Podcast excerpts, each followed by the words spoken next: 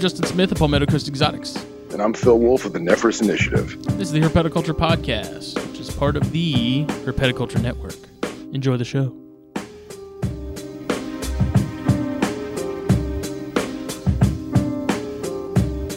Seriously, with that mustache. I, can't, I can't even take. I'm so sad. So first of all, uh, welcome to the show, everybody. this Look mustache was a tragic It's- mistake.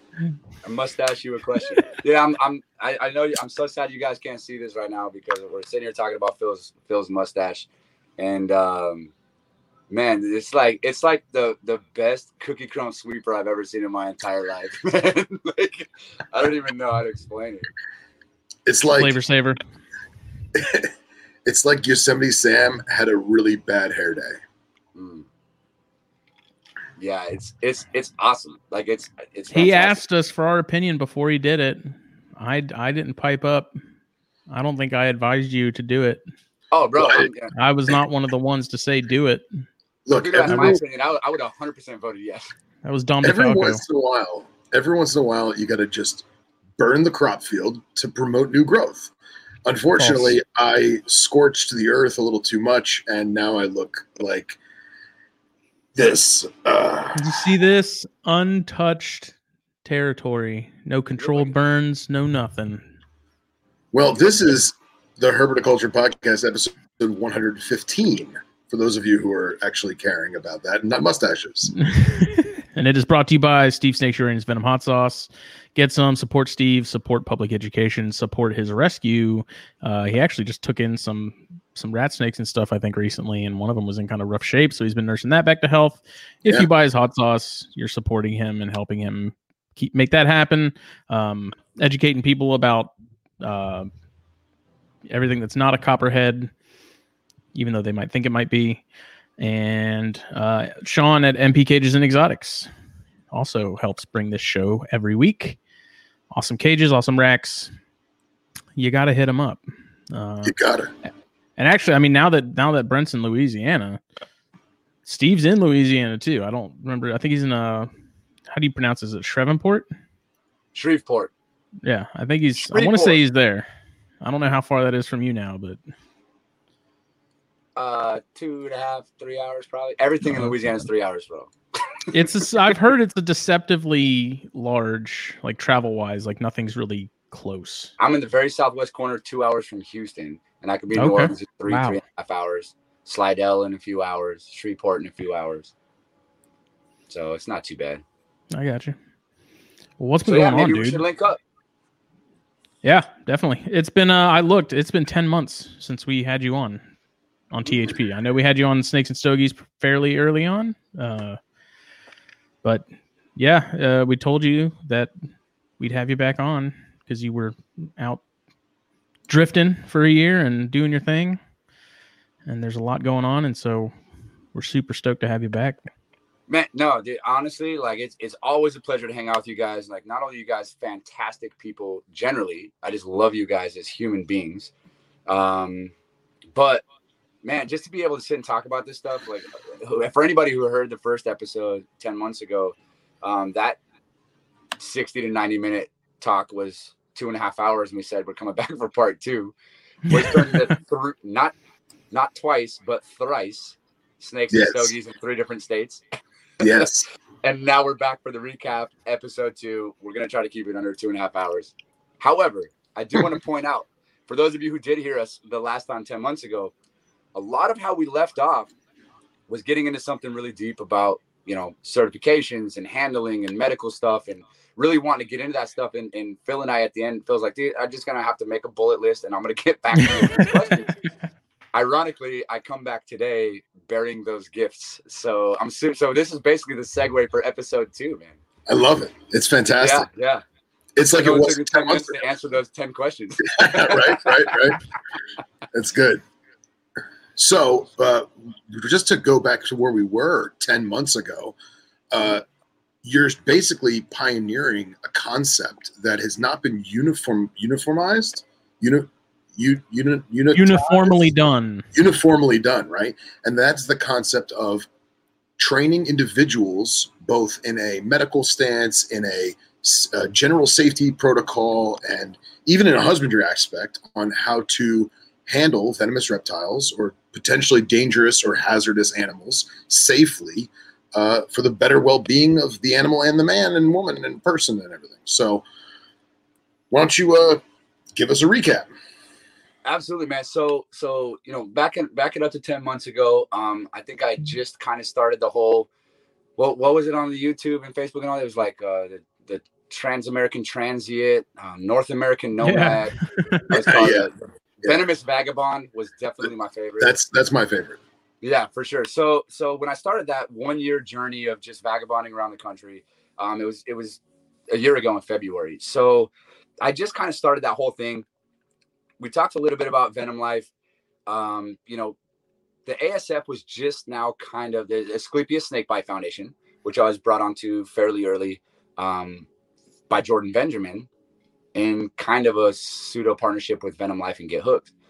And from there, it kind of just branched out. So when we talked about it last time, we talked about, you know, basically what happens with venomous snakes, snake bite, and and I'm still, you know, an active member of the ASF.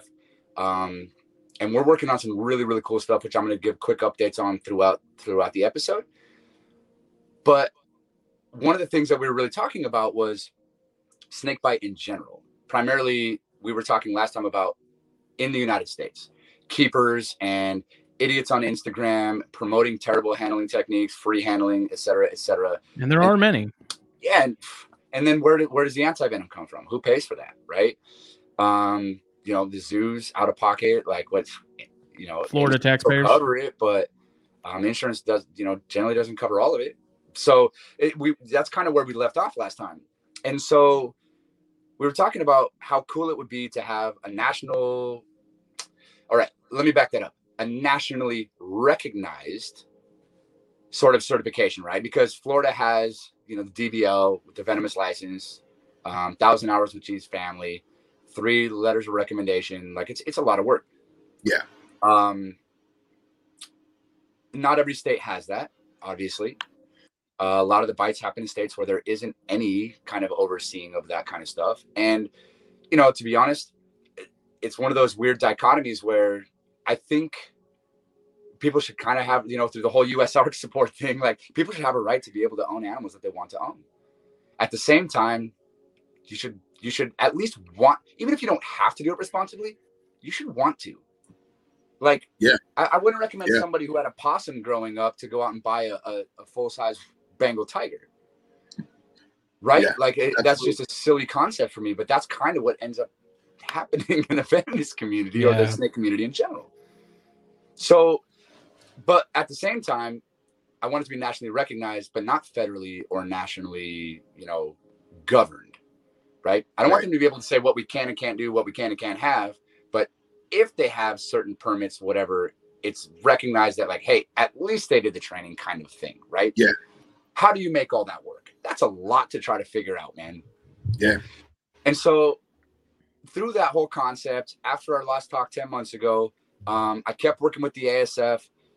We went from doing all kinds of stuff throughout Benin, Kindia, um, all of those places and said, you know what? We're going to focus all of our efforts into Guinea. That's that's what we're doing for 2021. In fact, if you guys go to the ASF website right now and look at the Facebook or my Facebook, um, Brent Schulze, Brent Venomous, um, you guys can see the physical building that they're doing of our brand new clinic. Cinder block stacks up, man they're, they'll be running power and water um, out to the site here shortly. So we're literally building from the ground up a brand new snake bite clinic in Guinea. And all of our efforts went into that so that we can say, hey, here's our proof of concept. Now we want to take this and put it in five other places, right? Right. I got you. Allows mm-hmm. for bigger grants, things like that. Now we recently had BTG, and I mean, we had some big companies come in with some really big kind of I, I, I get I guess it's not really a sponsorship. It would be grants, basically. Yeah. Right? Yeah. Um, to really, really, really, really help us out with that. And I'm gonna I'm gonna get Nick on the the magazine, and he'll talk a little bit more about that. So now, signpost teaser. You guys check you guys can check that out in the magazine when Nick does his ASF, which he doesn't Yeah. know about yet. But when What Nick was that, the- he'll know more about it. What was the reason for for shifting the focus to Guinea in particular? Um, contacts. Okay. It, it was a lot of places over there are still fairly hostile. Um, Mhm. We are going to be doing kind of a little bit of sprinkling in of of some support. So um, we have we have members that are currently doing reptile work, PhD, you know, work and research in the Congo. So the guys will take off for the last three or four days of a trip out to Guinea and swing by there and do some local education stuff. And we'll be sprinkling that in, right? We're still going to be Mhm. touching a lot of other places, but um, to answer your question, one t- to narrow it down to one place was specifically just to be able to do that. To take all our eggs, put it into one place, and say, "Listen, man, like let us show you what we can really do with it when we're not pulled in Yeah. different directions." Right. Two, we already had the contacts, the support. Um, we already had all of that there, pre-established. hmm Um, so it it was basically what it came down to being is is it, it basically just made the most sense. Right. It was just kind of like Yeah. right there in front of you, like why are we why are we trying to spread ourselves so thin? So that's that's kind of the new thing with the with the ASF. Now throughout that whole process, I got in touch with uh, Rudy Arceo, who has the Venom Institute, which I, I mean it basically just started as Rudy in the early 2000s was, um, you know, he was in about 200 capture and release uh, things that he was doing for like the sheriff, the general public, um, things like that in, in and around Algiers Point in Pennsylvania. Um, then kind of the Harvey area, the Orleans and, and Jefferson Parish up in Pennsylvania. And so Rudy kind of grew that into more of a rescue slash training for local PD, local medicine, whatever. Then he started working that into more of a uh, teaming up with some medical guys to be able to do a little bit more medically specific to snake bite. And, and so to tie it all together right off the bat, the Asclepius Snake Bite Foundation does all sorts of medical training, doctors, nurses in Africa, right? In these in the developing world. Oftentimes not that close. A lot of these villages aren't even they're they're hours away from electricity sometimes. Hmm you know and uh and we'll get a little bit more into depth on that here in a little bit but you know it, it's kind of the same thing but now being able to through this organization do it right here in our in our own backyard. And i mean dude, half the doctors on the asf were our first four out of five guests for our zoom things that we do once a month through the venom institute which right now are they're free zoom webinars where we bring in for an hour we bring in you know snakebite expert dr spencer greene Ben Abo, Jeff Fobb, Sean Bush, like these guys coming. Uh, Nick Brandehoff's going to be on there. I'm getting him set up probably the literal dream team. Yeah, dude, hundred percent. Like literally, the top guys in the United States for venom medicine and Yeah. toxinology, toxicology.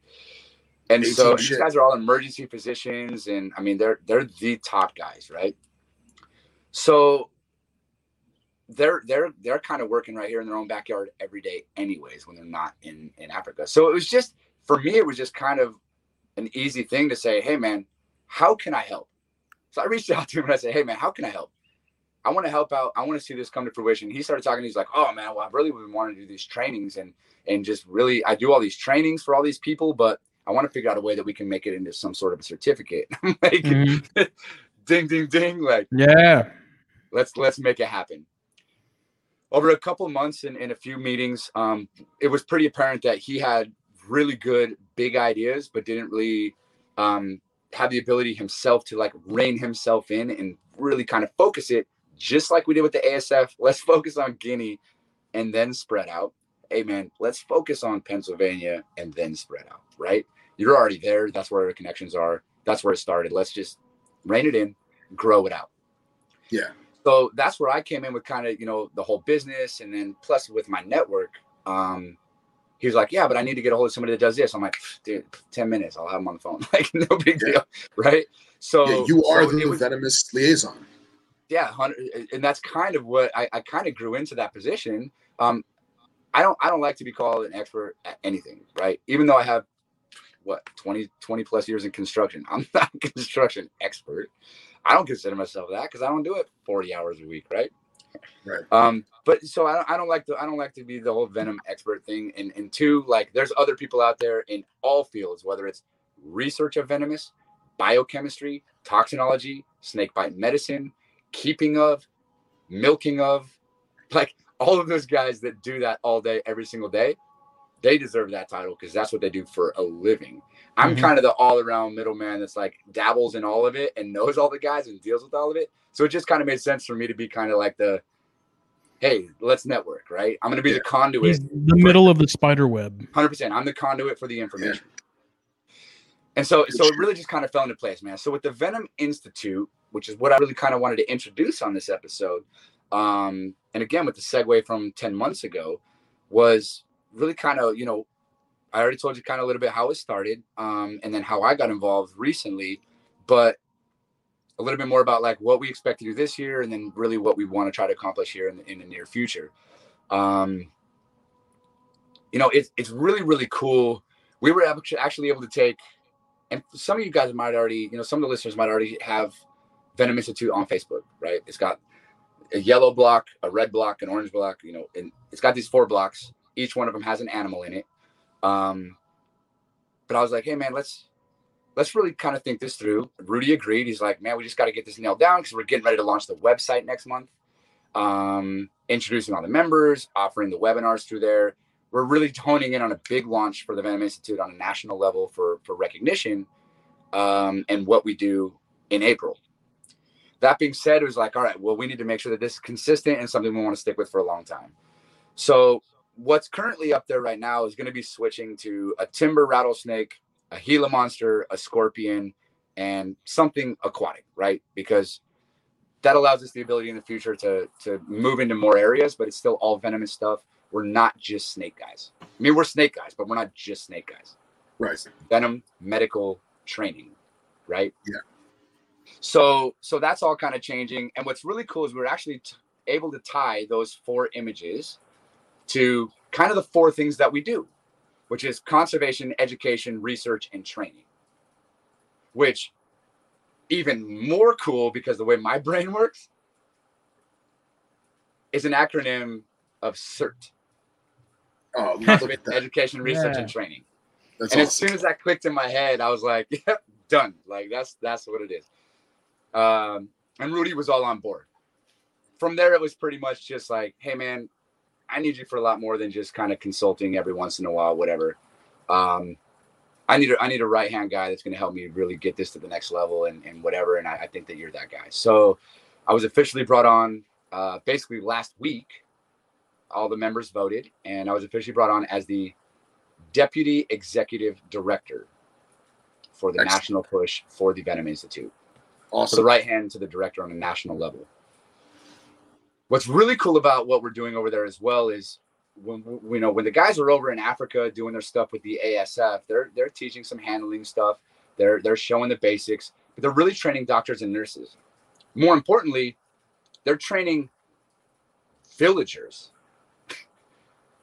to be triage nurses because they just don't have it out there, man. Yeah. Yeah. You know what I mean? When You're, you're hours away from infrastructure. That's that's like these places man. don't have ventilators. They don't have like we just got uh what did he say eight or ten ventilators donated, um, which we're going to be able to to bring over in our our June trip to Guinea. Yeah. Um, we had a, a de- uh, heart rate monitor and defibrillator uh, donated when they were in, I think Kenya last year. So I mean, you know, a lot of good stuff's going on over there. But and that's it's it's crazy to think too because not only are they teaching these individuals right but it's it's difficult for a lot of westerners to comprehend that okay you take a class in college or you take it in a medical school of some kind and you're learning about this and that these are people that may not have any kind of higher education or any education at all in that western regard so now it's it's a whole new concept of a lot of them have probably never never teaching. been past high school, dude. right exactly you Yeah, know if there is and- such a thing. yeah if, if there is such a thing you know and that's a whole new mantra of education and, and how how do you go about teaching for lack of a better word you know trauma to Yeah. people that can't comprehend really what trauma is necessarily. Mhm. You know? Not I to mean, speak ill of their education, but No, no, no, hundred percent. that's- It's that's just it. something they've never really been exposed to in that from that side of it, right? right.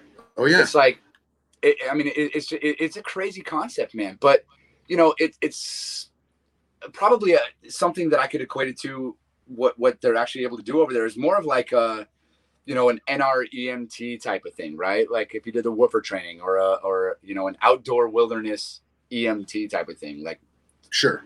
super super boy scout making splints when to use Yeah. tourniquets how to do them things like that right like it's Right. fairly basic but they already have enough donated tools and um, you know ketamine syringes anti-venom all the way up to you know pillows sheets on the beds like i mean all kinds of stuff man. Not to mention the big equipment that we're now getting more and more donations of and being able to do with our grants. So i mean it's fantastic man.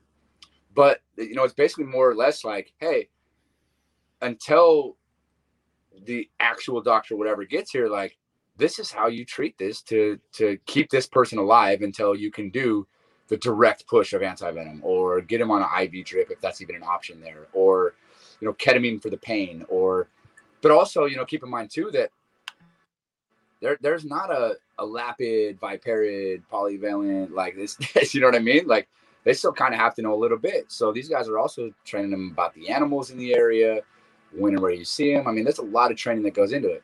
Now, keep in mind, this is one third of what goes on over there. And it's a super important part, don't get me wrong. However, the other two parts are just as important. The uh, one is outreach and education to the surrounding villages, local villagers to go get help. Like most of Yeah. those places, especially the farther and farther away you go in distance from the our snakebite clinic or, or any Western medicine hospital or big town, the less likely they are, the more likely they are going to go to their local witch doctor Right. or local healer. And anybody who's ever done any little bit of research on that, um, I mean, you'll see you'll see some stuff, man. You'll see some stuff. Like they'll take 40, 50 cuts with a rusty scalpel that they've had laying around on the dirt floor for three years and then rub dirt in it, rub some grass in it, rub manure in it, whatever. And now you're risking secondary and tertiary infection on top of not having any sort of antibiotics, not having any sort of, you know, anything for the pain. Um, and two, as far as we know, I'm not going to say with any certainty, but as far as we know, it doesn't really help with any of the venom stuff, right? Yeah. So training those people, you know, the witch doctors is, is the third part, by the way. So it's training the educating the, the people around there to go get help from the snake bite clinics. The third part of the, the whole cycle to make it work and continue to get people the help that they need over there is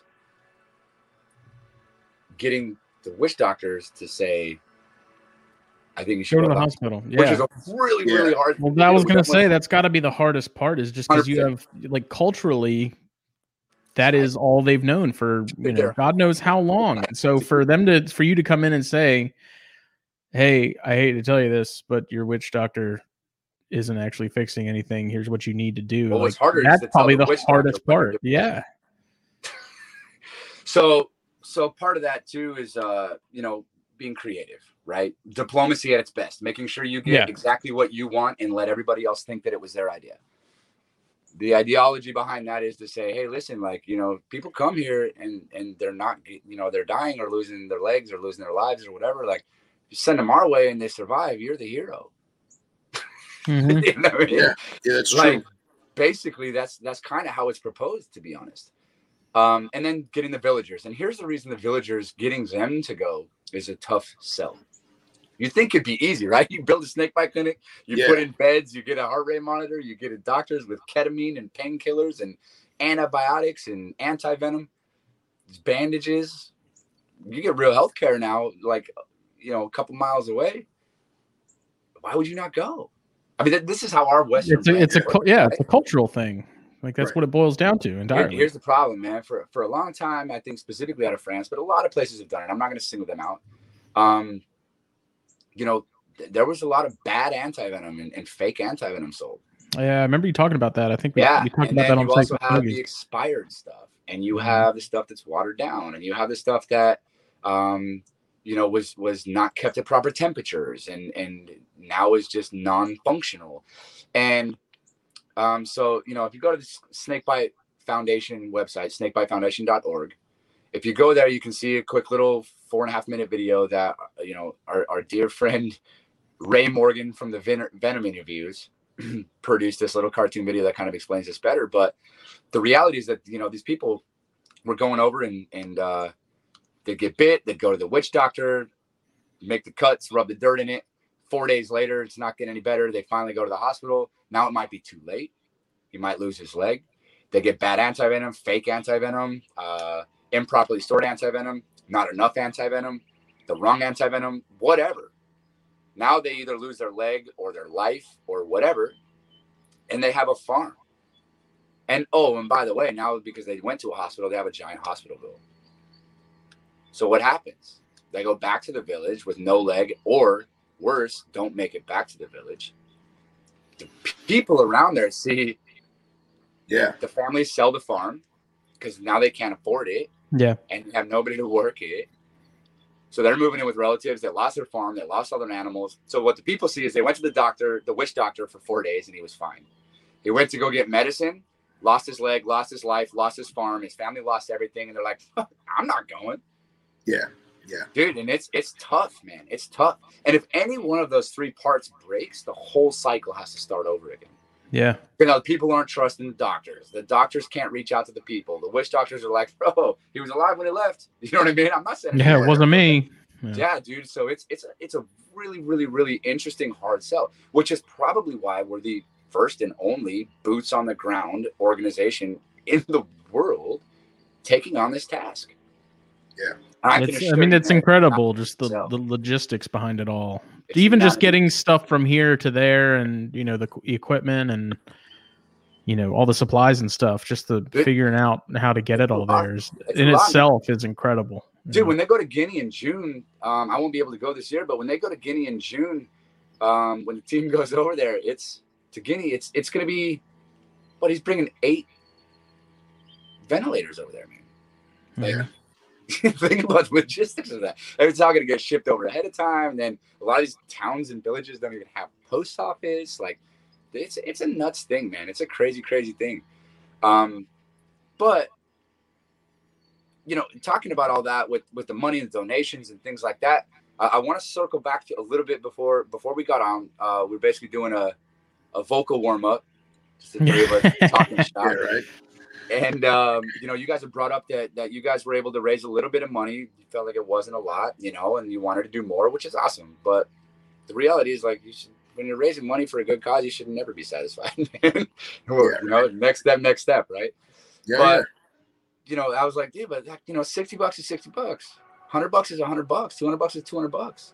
Yeah. And for those of you, you know, the people that missed it last time in Benin, a couple years ago, Jordan was over there, and a, a kid came in, eight year old, Majudu, got bit right above the eye by an Echis, a carpet viper, um, helping his dad herd cattle, and he made it in a few days later, three three days later, four days later, maybe and uh, he, his eye was completely swollen shut. He was already going into ptosis. His body was going into shock, bleeding from his eyes, bleeding from his ears. Think about it. This kid took a less than ten years old, took a direct bite to the face from a carpet viper.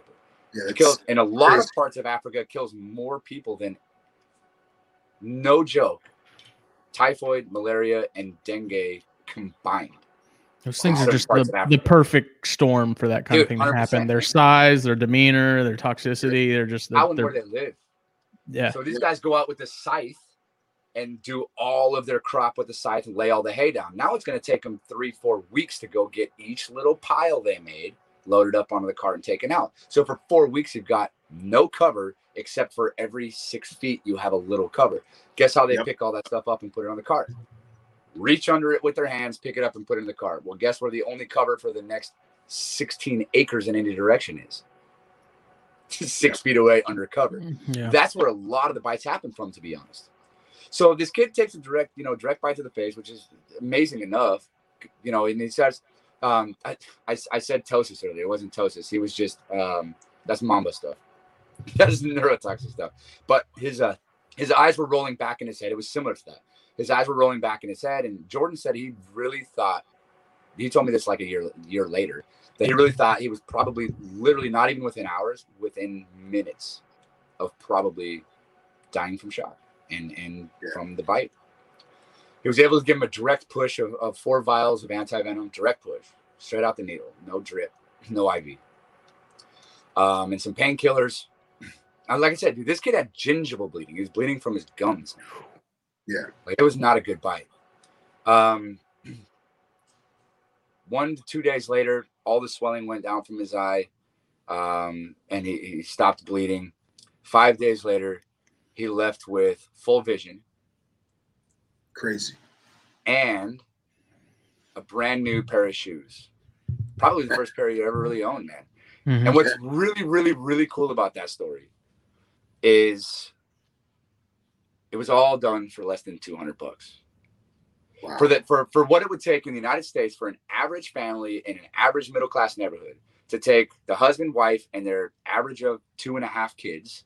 That's Yeah. actually the national Two average. and a half. That's the actual national average. I'm not joking. I believe They're it. you know, husband, wife, and their national average of two and a half kids to a decent dinner at Outback Steakhouse, two hundred bucks.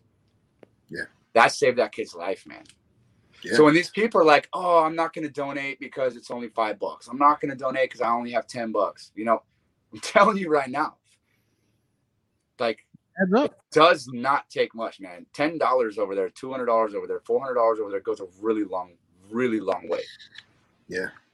So uh, you know, I just wanted to bring that up to let let people kind of keep that in mind as they're as they're thinking about, and not just our cause, right? Like in all causes, like when you're talking anything third world, developing world, man, it the money goes a lot farther over there, man. So don't feel Mhm. bad about 10, 15 bucks because like that could be the, the life changing difference of ten dollars between three vials of antivenom and four. Yeah. Think Yeah. about that, man. Yeah. That fifteen dollars could be that game changer. Did he ever So- explain how he got bit, where he got bit? I don't know how I got bit above the eye, man. I mean, it's helping his dad. I dad. can only assume he was bending down on something, or maybe he he has to was crawling or something. I don't. Yeah. I mean, I, I honestly I don't know. I wasn't there. It was all you know, third story hearsay, not Mhm. won't hold up in court. You know, it's kind of Jordan's story. But the majority, you know, the majority of that story is also on the ASF website. But when we see things like that, and then we think like our doc, and I'm not talking bad about our medical system. Like in comparison, Matt, an average of nine thousand plus bites every single year in the United States. A lot of them are idiots that play with them for fun and for work. Uh, and then there's even worse idiots that do the same thing just for fun. Um, people trying to kill them, gardening accidents, which are relatively rare but do happen. Things Mhm. like that, right? 9,000 plus bites a year, less than 1% die. And even of that, it still is, you know, the vein was severed. It wasn't actually the venom that killed him. you know what I mean? Things like that. Um, anaphylaxis if they can't get to help fast enough, or they don't have an EpiPen. Um, things, just things of that nature. It's, it's incredibly rare. So nothing bad about our medical system whatsoever. But if you guys ever take a, a little bit of time to talk to some of these snake bite doctors, or man, any doctor, any nurse, next time you guys have the opportunity, ask them like, "Hey, what you know? What do you know about snake bite?" And most of them are going to tell you, like, in their seven years of med school, man, it was a, about a paragraph, maybe a paragraph and a half. Like, dude, I, I still occasionally run across doctors and, doing some talks and stuff for doctors and nurses that I've done in the past, where the doctors have literally at the end said, like, that's really cool. Like, didn't even really know that there was just one type of antivenom. Some nur- some nurses have said that, not doctors, have been nurses have said that. Yeah. And people tell me that's terrifying. Yeah. I like to turn that around and say, I actually think it's a pretty good thing because that means this doctor's been doing this for how long? Yeah. he's in his mid to late 40s and he's he Right. didn't, Mhm.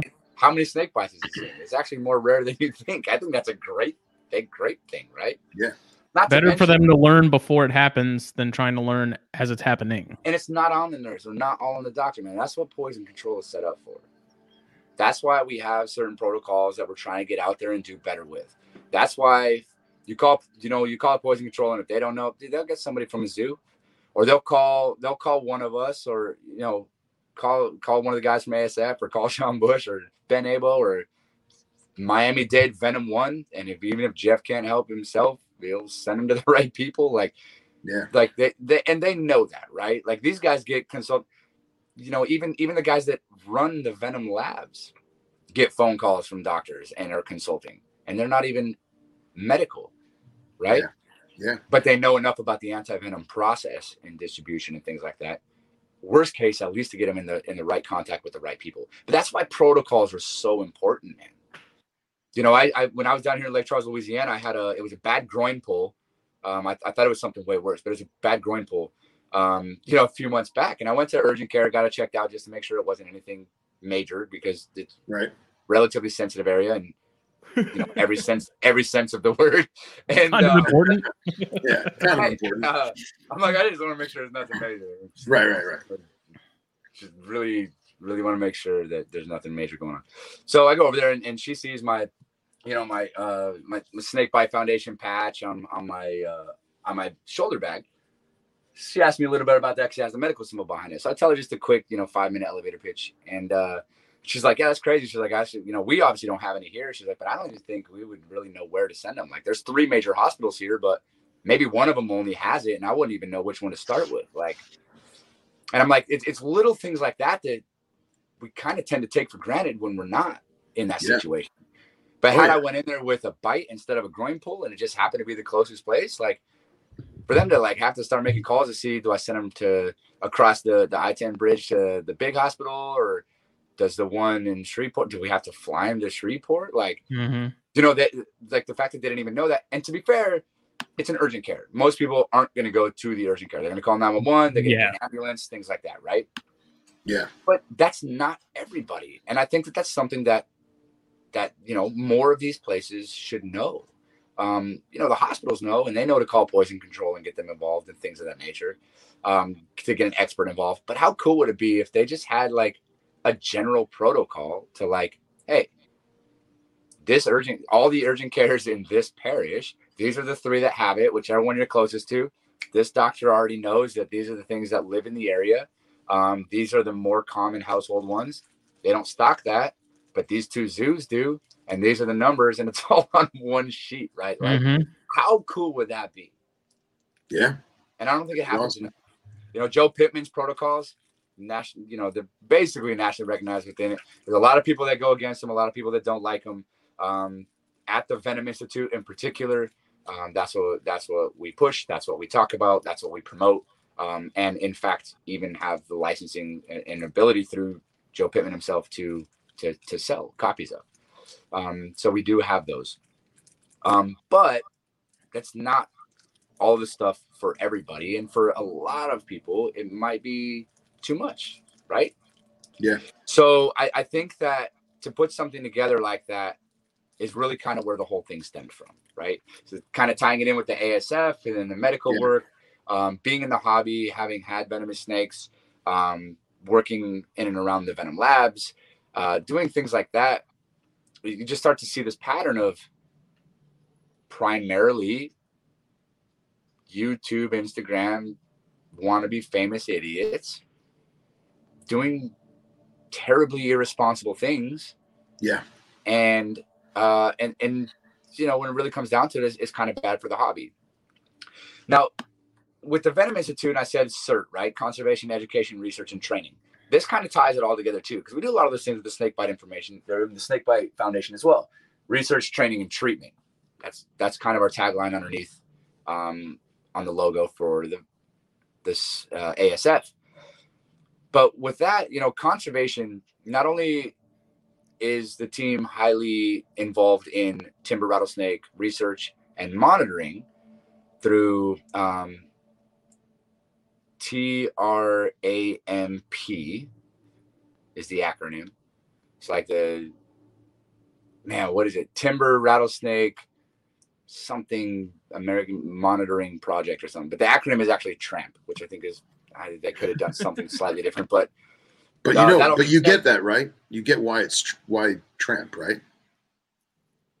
Because Crotalus horridus, don't tread on me. Yeah, that makes way more sense. Just go on. Sorry. Man, that's my brain's usually the one that works like that. It must be the mustache, bro. The mustache mojo. Yeah. Um, no, but then, no, that makes total sense. Actually, I'm, I'm now I'm, I'm back on board with the name. So, um, yeah, so you know, like timber rattlesnake monitoring in, in Pennsylvania, highly involved. The the rescue. So there's stuff like that. We, you know, I say we, the members in that area get called out to go do some of that stuff with rescue. Um, and then there's also, like I said, the the local training and and the research part. But when it came down to conservation, I really kind of hit that one really hard when we started talking about, you know, the the four pillars of what this is really standing for. And it was, you know, conservation of the animals, obviously, because Right. we're all into that. Conservation in general. But it's also the conservation to literally conserve human life, to conserve money, to conserve anti-venom, man. You know, Right. to, to to to just promote that knowledge. Like there's a lot more that goes into conservation as a as a you know as a five gallon bucket, it's getting filled with more than just water of timber rattlesnake conservation. It's there's a lot of things to be conserved through a process like this. And uh, and I think that that was one of the big things and one of the reasons that I wanted to go first in in in you know and that's why Rudy and I decided that that was kind of going to be the first one with conservation first, then education, research, and training. Not that it's the most important, but that's really the key pillar, the four pillars that hold up this this organization is conservation, man. It's, I mean, Yeah. conserving our knowledge, right? Like making sure that we're we're getting as much as we can, holding on to it for as long as possible, and then passing it on to new generations, new people, new places. Yeah.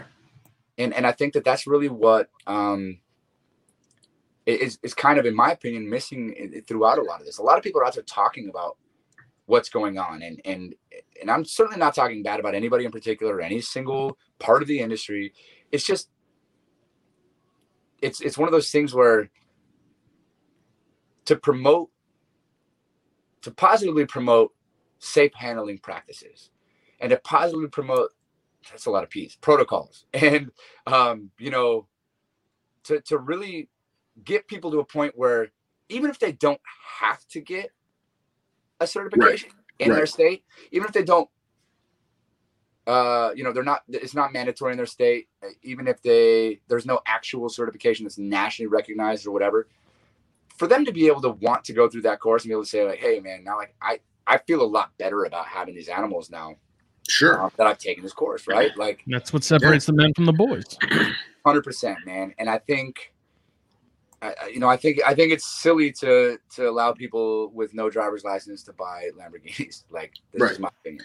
And, Like, and there's also there's a whole just throw that out uh, uh, there.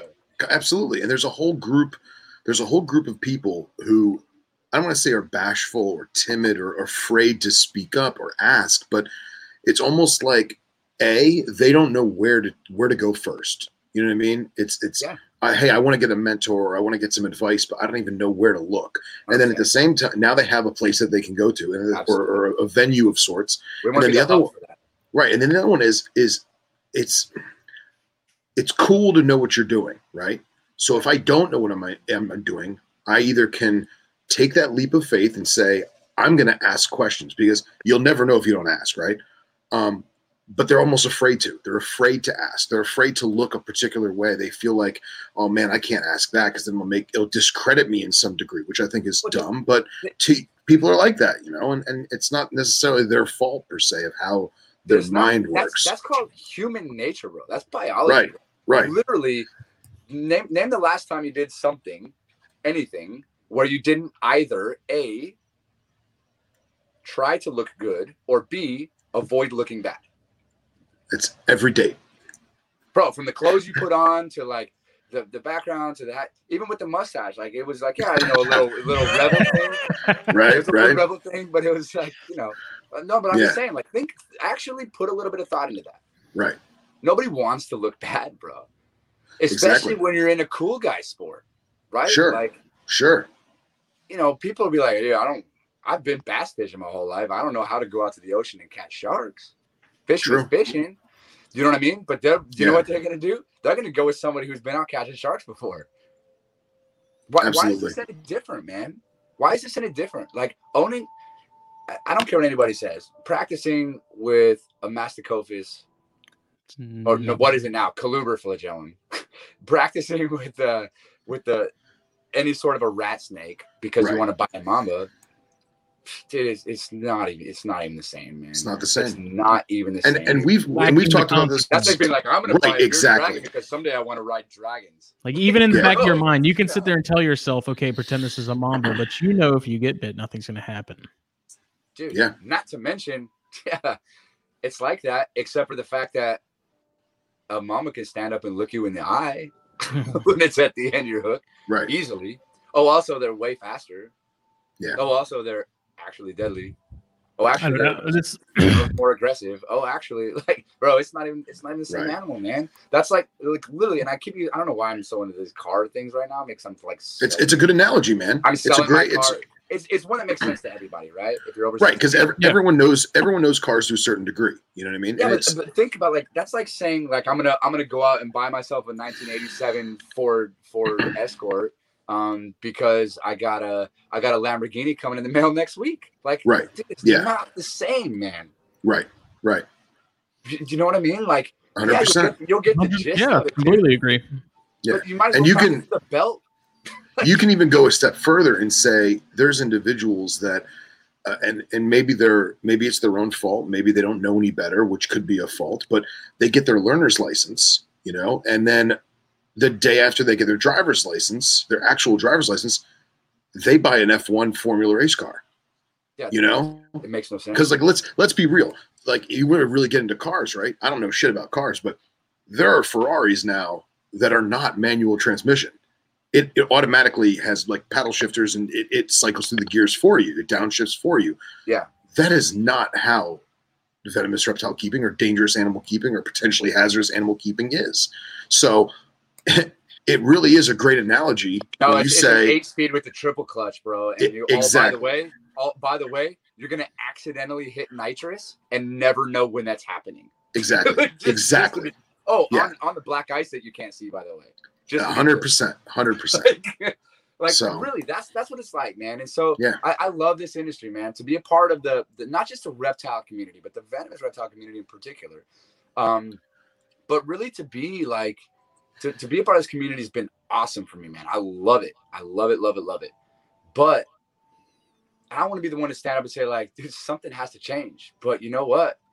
Somebody has to stay stand up and say something. Yeah, I was actually thinking about that the other day. You know, just it's like it's uh, at what point are we collectively gonna say, all right, the YouTube bullshit, it's got to stop. You know, That's- these are the wrong. We're following the wrong people. The wrong people are being the representatives for this hobby. And I mean, I'm just as guilty of it as anybody else. You know, I don't want to be it. the one to, to stir the pot, at least publicly. I have my opinions about people, you know, behind closed doors Right, Um, right. but I was thinking about that, and I I mean, I, I think we're we're seeing sort of a shade of it with USARK and you know the clickbaity thumbnails on YouTube videos with with things. You know, when we're all trying to fight this battle, and you got people posting, you know, thumbnails of you know about retics and stuff like that, and the drama, and the, it's like you're completely screwing up what we're trying. Like we're lit- you're drilling Yeah. holes in the back of the boat while we're up front trying to bail out the water. Yeah, hundred percent. You're absolutely right, dude. That's exactly what's happening, man. That's a great analogy. Back to the boats, And- boats and cars, man. Boats Yeah, and boats and cars. So Hen- Henry Bray always brings up a great point too, is because obviously Henry's a, a networking guru, especially with Southeast Asia, because that's his his second love. I think he's in And, the uh, triad. He's he's not in the triad, um, but he you know he always brings up the fact that a lot of people in Southeast Asia, with their field collected or their captive bred Southeast Asian species of venomous, a lot of it's free handling, and that's why you know we always joke about manual manipulation. It's like what's the difference between free handling and manual manipulation? Well, these people are free handling, but if you watch meticulously, it is definitively part of their culture in the sense that they got mentorship to do things a particular way with their hands. And if you watch the animals, nothing is showboaty. Nothing. There's no cobras above their head. They're not. You know, I'm not talking about the guys in the tourist traps with the pit full of cobras and they're smacking them on the head. I'm not talking about that. I'm talking about guys guys and gal right you backhand them yeah bitch slapping the cobras no these these individuals they're meticulously monitoring their individual specimens and the animal is not in any distress. The animal is at peace and calm, and the husbandry is tip top. So when we speak about the free handling or or the showboating, that's the real issue. It's not necessarily picking the thing up with your hands or having to use your hands to some degree or another. Because I mean, I don't there like are, either. there, there are situations when when you may have to get hands on, and that's something that you would train I think for. for, for a lot of elapids in Yeah. general, like Yeah. is actually arguably a safer way. For Yeah. most vipers, even including big rattlesnakes, I I think that it's still relatively unnecessary in my personal opinion. I would I would wholeheartedly agree.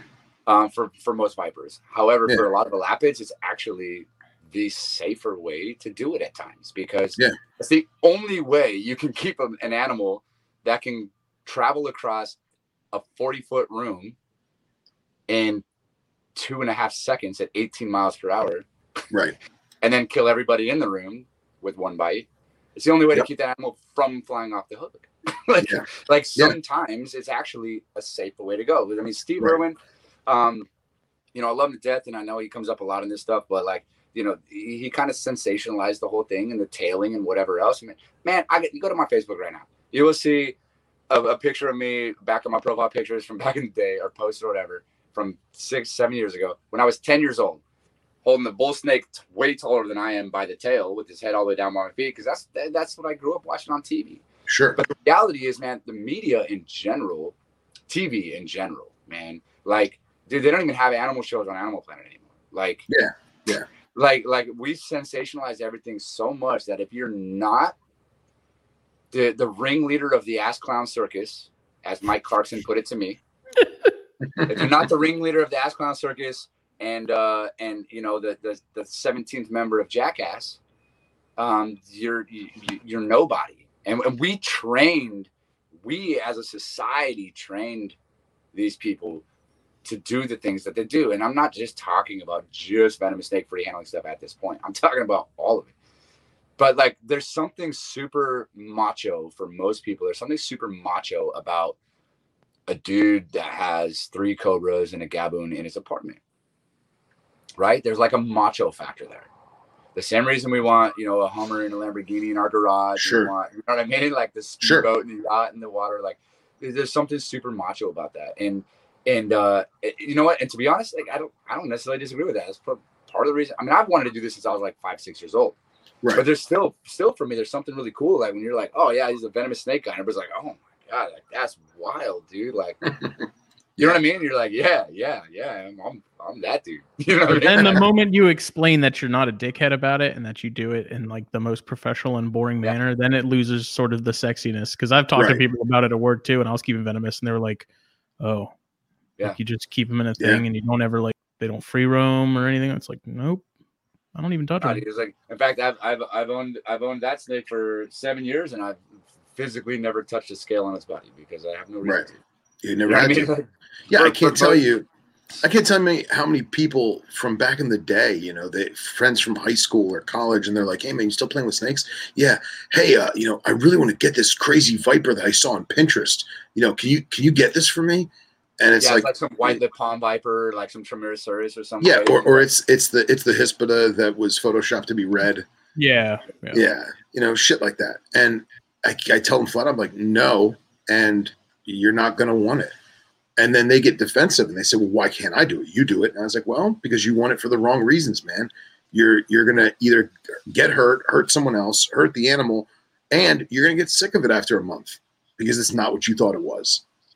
Yeah, So- I mean, it's, it's you know, it's it's it's a lot of work, and it's a lot of times it's it's not even really all that fulfilling all the time for sure. To like to Yeah. keep venomous, especially a lot of them at once, like it's, Sure. it's a lot of work, man. But um, you know, part of that too is like if, we can properly through through our trainings, certifications, things like that, with these medical professionals and nurses through the Venom Institute, properly train a lot of those people to better educate the people that come in with the bites right? Right, right. And now they're hearing it from multiple sides, and and now they're sitting in there, you know, potentially struggling in a ton of pain, and they're like they have they have some knowledge behind there besides the one and a half paragraphs they did seven years ago. Yeah. Um, I, I think that there's a lot to be said for that as well, you know, and that's one of the reasons that currently, right now, through the Venomous, like I said, we're doing these webinars about once a month. Um, they'll all be available through the website once that launches in in uh, in April. Sometime in April is what we're shooting for. Um, but even now through the Facebook, uh, you go to Venom Institute on Facebook, and and uh, about once a month we're doing those things right now. And it's basically these medical professionals talking about snake bite and all of these types of issues. Um, and right now they're free to the public, and I mean, at some It's point, once this whole like Wasn't- COVID thing's all over, assuming well, one or two things is going to happen. It's either going to be over soon, or or we're all going to be dead. But once the whole we're not getting into that, but once this whole COVID thing kind of you know we're able to do a little bit more, we're actually going to start doing more in person ones and doing more online ones with just a small fee, whatever. But that fee is going to help go to um really growing this this program and being able to get our guys out to do the trainings and being able to print more material and pamphlets and you know that's so you know what five bucks five bucks to go to a Yeah. one-hour webinar with jeff Fobb, like Absolutely. and and, Didn't and, was the and again, Spencer Greene one? Didn't Yeah. did that one already happen? i believe that was the last one I Three weeks say, ago? I, I remember. Yeah, I I wanted to tune in, and I never did. you're bad bro I know. yeah i mean it's just like you know yeah i think it was three four weeks ago the spencer did one so i I- i just really want to be able to get this good information out there to these people man and and a lot of it is just you know a lot of the the medical education and stuff is on pre-hospital care Yeah. or like that EMT first aid wilderness type stuff. Like, what do you do, man? There's so many people that still think like tourniquets are a good idea, or that suction cups and snake bite stuff like Yeah. is a good idea. And like, man, there's two things you need in your snake bite kit, man: car keys to get to the hospital and, and a cell phone for 911. Like, that's it. That's your whole snake bite kit. Like, that's all you got to do. You know what I mean? Like, really, that's what it comes down to. And I mean, like, Um, it, like with the third world countries and stuff too. I mean, when you're streamlining that pro- streamlining, not streamlining, streamlining that process, you know, like every every minute, every second counts. Every you know, it all matters. And so the most when you can compact that down to where you're getting people to where they need to be as soon as possible, like that, that's gonna save people's lives. Yeah, absolutely, man. In fact, you know, uh, so I think it was in Kindia, um, in India. That was actually one of the things that was set up. So we got a pretty good donation from Remote Medical, kind of the first year, year and a half that the ASF was around. Um, and a lot of that money actually went to helping provide with some cell phones and communication out in those areas that are just a couple few hours away from real good help. But the, a lot of the taxi drivers, man, they weren't wanting to take people into town to get medical help because they're dropping out snake bite victims who have to get rushed in right away. And now they're standing there, you know, like with their pockets empty, going, well, who's going to pay for this two hour drive I just made? Yeah, They don't have ambulances and that infrastructure with fire trucks, and they don't have that, bro. They don't have flight for life, right? Yeah. They don't have, they don't have that, man. They got mopeds and, and petty cars. Yeah. And like, Mule drawn carriages. And, yeah, dude. Yeah. Some places for sure.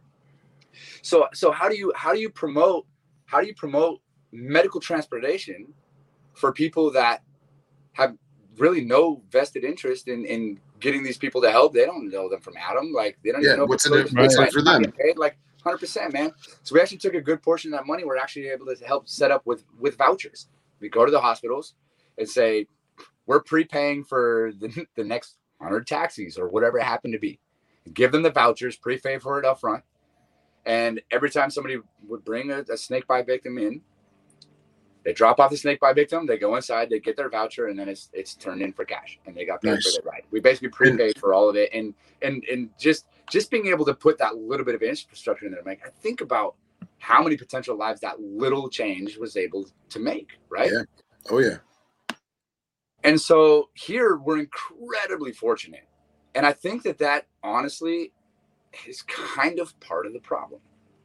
Because I can see that. these guys, yeah, dude, these guys know like these guys, There's always going to be the safety net. dude, that's Yeah. exactly it, man. Like, like driving, driving, driving a Formula One F, you know, F1 Formula One race car on a crazy track you've never been on with no helmet, no fire retardant suit, no roll cage is not the same Yeah. as as doing it in one where you have all of those things And Yeah. when you know you're that you're and when you know you're that well protected, I guarantee you the third time you go on the track, you're taking the curves a little more, you're pushing it a Mm, little sure. more, hitting Sure. the gas a little harder, using the brakes a little less, shifting down a little bit more because you have that built-in security net, right? Right. Right. So I think part of part of this entire venture is educating a lot of the public that, you know, yeah, we got great, great doctors, great medicine, great everything, but that's not a guarantee that when you get bit on your ankle or on your hand, that it's not going to be right, right through your main artery, and it's Yeah. actually going to be the fact that you bleed out in five minutes. Has Right. absolutely, dude. The venom hasn't even had time to take effect yet. It's barely Yeah. running through your your, your lymphatic system in, in bloodstream at this point. Yeah. And you bled out. Like it's there's no guarantee for that, man. You know what I I've mean? said it a million times. Like especially when we're dealing with exotics and stuff, doctors don't know what the fuck a gaboon viper is. Mm-hmm. Yeah. They've never heard of a Yeah. monocled cobra. They're aware Well- of rattlesnakes, cottonmouths, copperheads, you know, whatever Well- native species. They're probably vaguely aware of. They probably don't even know that much about them, other than that they exist. But you talking about like squams and stuff, they're they're clueless. We've Yeah. had we've had we've had we've had actual cases where uh we even went up north a couple years ago that I touched on when we talked ten months ago. So I'm not going to go super into detail. If people want to hear the entire story, they can go back to the ten months ago. Uh, you'll have to at the end say what episode that was. So They can find. Right. Right. It. Um, I but believe it was or- seventy nine. there you go. That sounds that sounds about right. Um, you know, but we, we talked a little bit about it. But you know, poison control gets called in. Girlfriend brings her brings her boyfriend in, uh, and says he was bit by a cobra. Poison control's like, dope, man. I did all this training. Like, Yeah. Yeah, unfortunately, it was an Indian cobra, and he gave him a, a, a an African elapid polyvalent. Yep. and and then it was 18 and a half hours before he got the actual antivenom flown up from Miami Dade Venom One. Yeah. All the way all the way up into the, the frozen north. And and and and that wasn't the poison control guy's fault per se. Like, hey, that's where the protocol stuff comes in. They man. can't Like, know everything either. You know. dude, get it to go card, man. Get it to Yeah. go card, laminate it. It says what the animal is, common name, what the animal is, scientific name, fucking length, like whatever, like updated every once in a while. Dude, put it on a little card that's in there. So like if, if your girlfriend has to run you to the hospital, instead of going and saying it was the cobra, take the card, man. Like it has the antivenom listed right on it. Yep. Started I those just- files.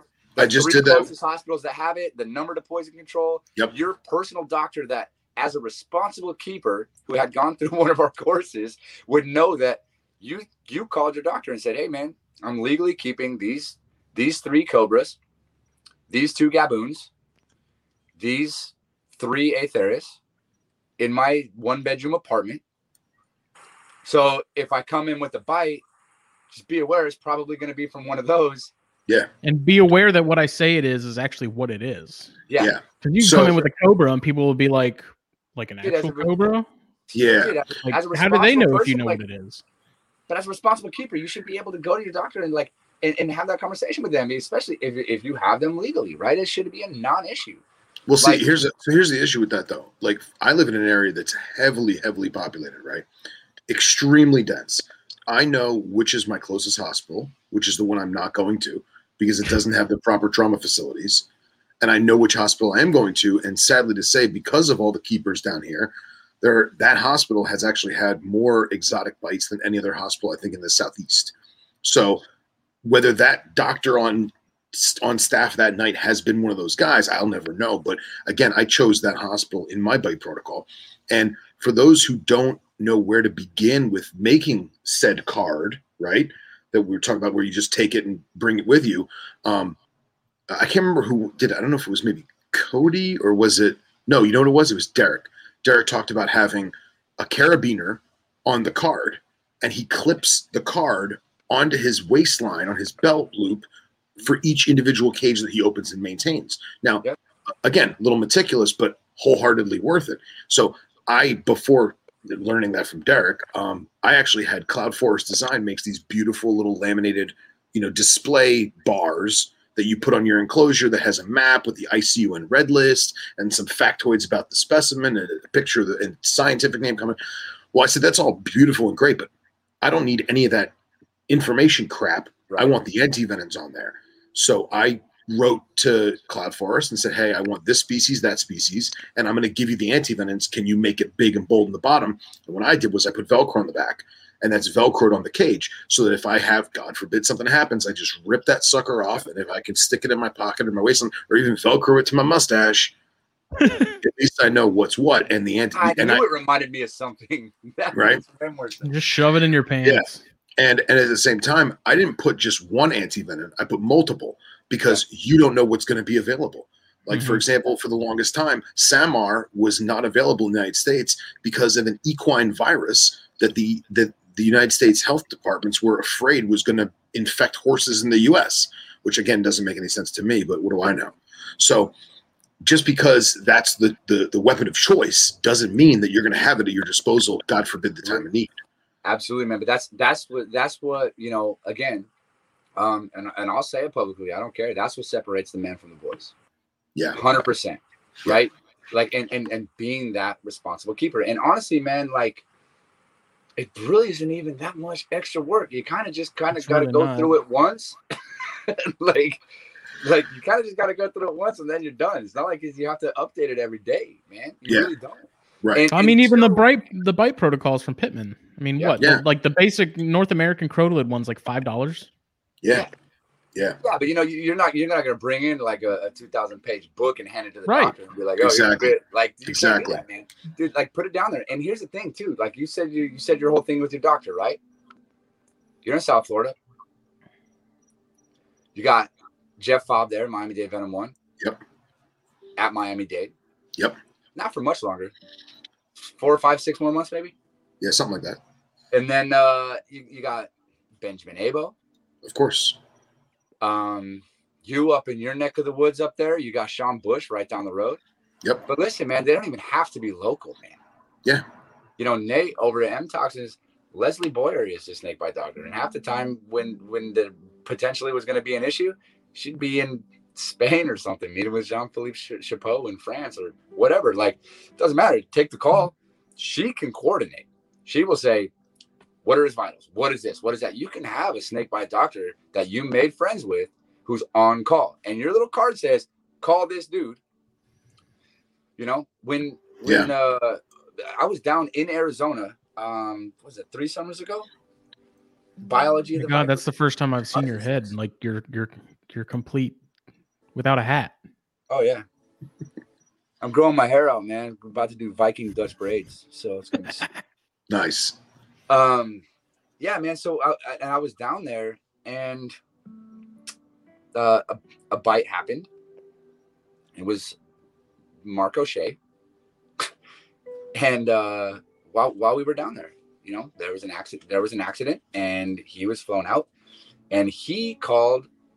He he made the doctors call his his doctor, his on call doctor, at Oxford, in England. Yeah. Woke him up in the middle of the night because it was midday here Right. woke him up in the middle of the night and and uh they kept saying like you're gonna have to get antivenom whatever and he's like dude it was a you know two hour by the time i took the ambulance and then we took the flight for life and I ended up in deming like it's it's Yeah. been two hours like if i didn't die yet i'm not going to you know that's where his mind's going because he knows Right. this stuff Yeah. he's Of doing it his whole life Yeah. and he said he, they kept saying like you're gonna need to get this antivenom you need to get this antivenom he goes no man if my doctor on the other side of that phone in oxford england says i need antivenom then i'll take it. But until he says that i'm not taking it. Right. and that, and that's what he said. But and and they literally went through the whole thing and he ended up doing it without. He had to sign a waiver and all this stuff. But and i'm not saying people shouldn't get antivenom that's not at all what i'm promoting. Right. because there's a bad neurotoxic bite as well. However, what I am saying is he had a dude on the other end of the world on the Yeah. line with the local doctor who had no idea who Mark was, had no idea who this other dude was. And Mark said, You're not doing a thing to me as far as treating this without his approval. Period. Yeah. You don't have to have a local doctor, man, to, to have mm-hmm. a bite protocol doctor that's going to back you up in those types of situations Sure. And so that's and that's one of the things that I highly recommend, man. And if like if you're keeping venomous and stuff, especially in an area like that, and and you know, not singling you out, but I'm just saying in general, if you're Yeah. keeping venomous, e- especially if you're trying to do it responsibly in any sense of the word, like make friends with those guys, man. Of course. Literally. Make friends with those guys. Yeah. And now, to be clear, these guys are all emergency physicians, have full time jobs. They're all all of those guys that I've mm-hmm. aforementioned, pretty much as far as the snake bite stuff, are a part of the Snake Bite Foundation. We've basically brought them all on at this point, from Spencer Greene to Ben Abo to I mean, they're, they're all on it, and um, so they have a lot. They have a lot going on, plus personal lives. So I'm not saying everybody that listens to this podcast needs to call Jeff Fobb and say, "Hey, I need a snake bite doctor," and he gets Yeah. thousand requests in the next month. Right, right, what I'm saying is like, just be intelligent about it, man. It doesn't have to be that person Sure. and even then like even if it's somebody that you know puts you down as a point of contact and you're like hey man like like you may not be able to consult medically but at least you'll be able to say like hey man i know that these three places have it. Put me on the phone with poison control and let's you know let's compare notes real quick and make sure that yeah. you know i know this dude. I know what snakes he has and it was not an african cobra man. He owns three cobras and they're all indian cobras. Like you don't need to be a medical doctor to know that an african polyvalent probably wasn't the best call for a guy Right. that owns three indian cobras. Like you, you i think that there's still ways to do that. And i'm saying i'm not saying you need to be the medical guy the medical director for your buddy right? But at the same time like shit man i would take that over over nothing.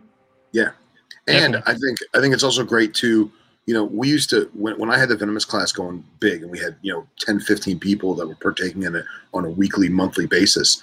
We used to do once a year we had what we called uh spouse familial familiarity. Familiarity. So basic familiarity. So basically, what we would do is we'd pick somebody's house who's willing to host. We'd order some pizzas, and I made a slideshow on PowerPoint of do's and don'ts for the other people that you live with, and basically checklists. And then I showed a bunch of, for lack of a better word, messed up bite photos, just to kind of you know put the fear of God in the wives and the boyfriends and the make it real the, the roommates right right and basically saying that yeah i could have this card in my hand velcroed to my mustache but if i'm unconscious what do you do now? This is on you know if i went into anaphylaxis and i'm completely out for the count for lack of a better word on the brink of death on the floor limp eyes rolled back what do you do? What's your next step? And we had those checklists made and we had those procedures those protocols put in place. So i agree with you 110% get all your ducks in a row not saying that they're going to happen but if they do you're ready you know No, man, but you know what? Like, I, I I'm a I'm a big believer in like, you know, I would rather have 150 percent preparedness for Yep. worst case scenario and never need it than have 30 percent preparedness and need it tomorrow. right You right understand? Man? It's like you know, it's the seven P's, man. It's uh, Proper prior planning prevents poor performance. Yeah, nailed it. So so let me ask My, you this. my middle school principal used to tell us that all the time, and it dude. stuck with me. my college advisor, same thing. So so let me let me ask you guys both this. How often do you guys do anything in the venomous room with an open cage of any sort, whether it's watering, feeding, anything like that, without a second person? every other day every day By yourself? Yeah. Oh, that's a terrible idea. i don't have anyone to do it with Yeah, I mean that's yeah, that's true. but You No, but you could at least thinking. video chat with me or something while you're doing it, Phil. yeah yeah I mean, I'll I watch mean you honestly, and critique still- you and say you're you're filling that alternative. bowl wrong. 100%. Yeah. Yeah. At least at least then somebody No, I mean when I somebody knows. Somebody can call 911 if Yeah. you cannot. it's true it's very true when Like, I was you're not- keeping you're not my Atrox and the and I was keeping the copperhead, I I made a very conscious decision to make sure that my my roommate at the time was around in case something did happen. I think there was maybe one or two times that I did it without them being around, but Yeah, and you know I what? almost And- always made sure that that someone was there in case, you know. But it's but it's again, it's, it's it's that it's that conscientious like as often as possible. If we have a second person, I'm like, you don't even need to like snakes. Like you don't even you don't even need to Right, come here right. or look at them. Like basically, Right. here's the thing: if I say I'm bit, I just need you to call 911. Like that's it. That's that's your entire job. Like that's all I need you to do, right? Yeah. That's still better than nothing. it's true Alternatively, like you know, Most of the looking at- time I'd even tell them that I was even doing stuff. Yeah. I'd usually let them know, like, hey, I'm, I'm, don't, you know, the door will be closed. Don't open it. I'm, I'm, you know, the Atrox is going to be out because I'm, it'll be bucketed, but still, you know, I'm, Yeah. I'm going to hundred be percent, working man. This the stuff thing, so like, don't so come at- in. At the museum, you know, we had all 24 species of U.S. rattlesnake, um, that mainland ones, right? Two of each species. Um, we still have all that there at, at the museum in Hays, Kansas, and you know, anybody that was coming in as a second person, whatever, helper, um, assistant, keeper assistant, whatever it happened to be, graduate student, wh- whoever it was, the second person, like if they sometimes at the point where like if, if I could just see that they were super distressed, they didn't get enough sleep, they're super stressed about work, whatever, like they were distracted. Dude, there was no headphones, no music, right? Yeah. Like dude, you're just not allowed to do any of that stuff. Like I need all of your focus right here. Mhm. There's like Right. there- there's a there's a five foot eight trucks on the floor. There's a six and a half foot. Oh, dog. You I mean, know, I, it's I even went as far as to put my phone on silent when I was Yeah. doing anything with them because I just any any kind of distraction, even if it's for like a half a second, you know, your phone goes off in your pocket, you feel it buzzing or whatever, like that kind of stuff. You know, even though I'd be it'd be five minutes, you know, pull the snake out, change the water, put it back in, locked up, back to normal. I still I put my phone on silent just because the the, the least amount of distractions, you know, the best, the 100%. better. And- ask any anybody who's who's a who's a professional like handler uh the guys at the labs that are milking that have been bit every single one of them's going to tell you it was literally one half of one second of Yep. distraction that caused that bite pretty much 10 times out of 10 man like it, it does not take long you just look over your shoulder because you hear a noise like you know a mouse knocks something over in the Mhm. other room and you just look over and that's it. It's, it's done it's over it already happened like it literally granted it's not 100% of the time but I'm telling you right it only now, takes once. Dude. And it, and it does not take a long time man these things you know these things can strike at milliseconds dude like speeding bullet feet per second. Like speeds man. So um yeah i mean and, and and that's just that same kind of thing. I mean the same way that i wouldn't you know recommend somebody go out and, and buy a bazooka uh, just because they could with no weapon handling experience whatsoever. I, I- I just think I just think it's a poor decision. And at the same time, though, I do want to revert back to to my original point from the last conversation we had almost a year ago, and, and back a little bit to the beginning here, where that does not mean that I'm a proponent of them coming down in every single state and just saying that people can't own stuff or that you Right. know Right. if you don't do it their way, you can't do it at all because Mhm. dude, Yeah. over nine times out of ten, like they probably know a lot less than the responsible keepers, right? Yeah, I would wholeheartedly agree. Which is one of the reasons that this entire thing going out here is the certifications and stuff is it's not just through the Venom Institute, it's not just for um, you know, medical professionals. That's a big proponent of it. And that's kind of where where the, the big spiral started to happen um, you know, a few years ago. But um also police officers, fire department, um, game wardens, U.S. Fish and Wildlife, U.S. Mhm. Forest Service, like all of those people can do handling and training and whatever. Learn the animals, learn how to tell the difference between a, a, a coral snake and a Scarlet You know, Snake, Scarlet Scarlet, King. King. whatever. Yeah. yeah. Look at you know learn learn how to tell the difference between a Nerodia sipedon, you know the northern water snake, and a a juvenile copperhead. Like you know just Yeah. learn like really educate these people on what's going on out there because fish and wildlife might know a lot of that stuff. But doesn't mean they're Right. gonna have any idea how they're gonna react or what to do in the situation if it's on a trail, whatever. Like generally, you know, they're just gonna leave it alone. It's on a trail. It's in nature. That's their that's their deal. That's their house. But Yeah. the police that show up to the call with with the, the the two diamondbacks in the garage when the construction painters show up, like they don't have that option, man. Like and so so training people outside of the medical field is, is I think just as important and giving them that same ammunition and and, and information, right? And Right. two, with the whole handling, for me, that, that goes hand in hand. And, and it's not just because I own a company that manufactures snake hooks, right? It's not to upset. Right, For right. me, it really is. I, I would argue 10 to 100% of the time that it's safer for the human and the animal to have somebody who knows what they're doing with the proper tools, proper training, proper education. It's safer for the animals and the humans in every single situation. In no situation in my mind is it safer to have somebody who doesn't have the right tools, doesn't have the proper training, doesn't have the proper education going into that same situation and it's a better deal for anyone. In, Yeah. in no way can I can I even fathom that, right? So for me, it's like let's tie it all together. Let's do trainings, man. Let's train people on how to deal with these animals should they ever have to. Again, and hope they never need to. Right. And and that's all the way down to the same basic snake bite triage. You know, to have think about to have police officers be able to do that. Right? Yeah. Streamlining. Uh, yeah. It also it also comes down to putting taking some of the fear out of those first responders' eyes because there's so many first responders that they don't care. They're just going to kill it. It's just it, it's it's it's an issue that needs to be dealt with, and that's how they're going to deal with it.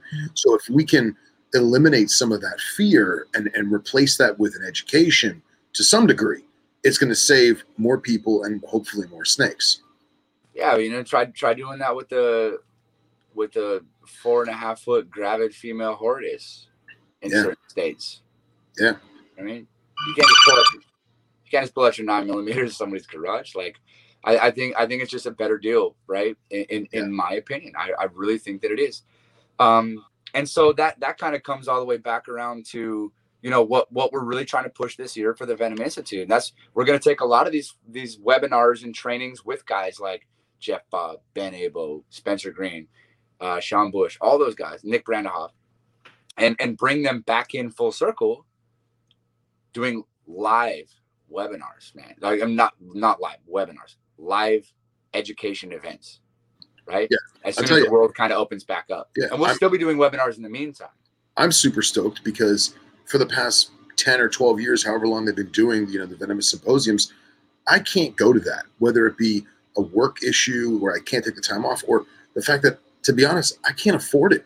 I can't afford to fly across the, the continent Yeah, and then paying it a lot of money for these classes when it's not my career, it's not my job, you know what I Yeah. mean? It's not part of my schooling. It's just so that I can, you know, educate myself because I love this stuff, you know, and I don't have the benefit of being sponsored by the, a facility or by a, a corporation or what have you. So Yeah. the fact that you guys are doing that for a guy like me, I'm enamored. I can't wait to watch it. Yeah, dude, hundred percent, man, and, and, and we'll still have the real live ones, but like I said, with the with the Zoom ones, man, and and eventually they're going to be, you know, uh, just a little bit of money, but that that type of stuff is going to allow us to. I mean, how do you think we're going to pay when when we want to bring, you know, Sean Bush and Spencer Greene out to do a full live weekend of Yeah. Real medical talks where people in those towns and cities, nurses and doctors, they're going to be able to get their CE hours. Yeah. They're going to get actual accredited hours attached to their provider number to be able to keep their licenses, and this will count for that. And I'm You sure they'd mean? rather do that than be staring at a computer screen taking. Because I, oh. I when I was I did a, I got my pharmacy tech thing and I remember having to do CE stuff and it was like mind numbing. It was just Yeah, oh, and and God. so now now like that little bit that five dollars or whatever that it's going to end up at the end of this whole thing. Like I said, eventually it's going to go from the free Zoom for everybody to you know five bucks here, ten bucks there, whatever it happens to be. But that's that's how we're going to be able to get these guys out to do this live stuff, right? Now we Mm-hmm. can pay for that because we're we're we're not we're a nonprofit, five hundred one c three. Yeah. For the Venom Institute, so you know that's just it's just a whole other organization, and so that's a really really big thing that we're that we're going to be pushing throughout this year and trying to get as as the world starts to open up hopefully slowly and hopefully sooner than later. Um that, that's something that I'm, I'm really really super excited about man. With snake bite stuff pre-hospital care on-site treatment man. Like like all of those types of things um that i think that that's incredibly important for a lot of these people to know. Yeah. and and two I mean, all the way down to like you know Boy Scout leaders and stuff. Like I think it's a super super important thing, man. Um, Mhm. Sure. that that gives them that option. So being able to tie that all together, man, is super super exciting for us. Um, and and a lot of it too is going to be going through, you know, basic toxicology.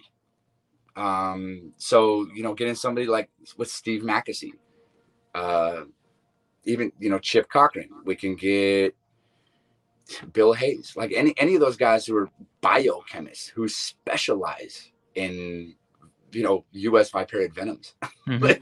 to talk about it on a on a biochemical level and how it affects the nervous system versus hemotoxic versus cytotoxic versus neurotoxic, Yeah. the combinations of them. yeah, and how it affects the body, what to watch for, what, when is when is enough swelling enough, like just all those little things, man. Even not from the medical side, it's going to be a super super fascinating thing, man. Um, you know, because like you said, like you said, Phil, we have Venom Week Yeah. every year. We have uh, Spencer Greene does the the Houston Venom Conference. Um, this year, the for the first time, this will be our first annual. Uh, the Snakebite Foundation is doing one in October in Colorado. Um, I think it's October sixth. Um, tickets are going to sell out pretty quick, so keep an eye out for that one if you guys are anywhere really far away from all the other ones.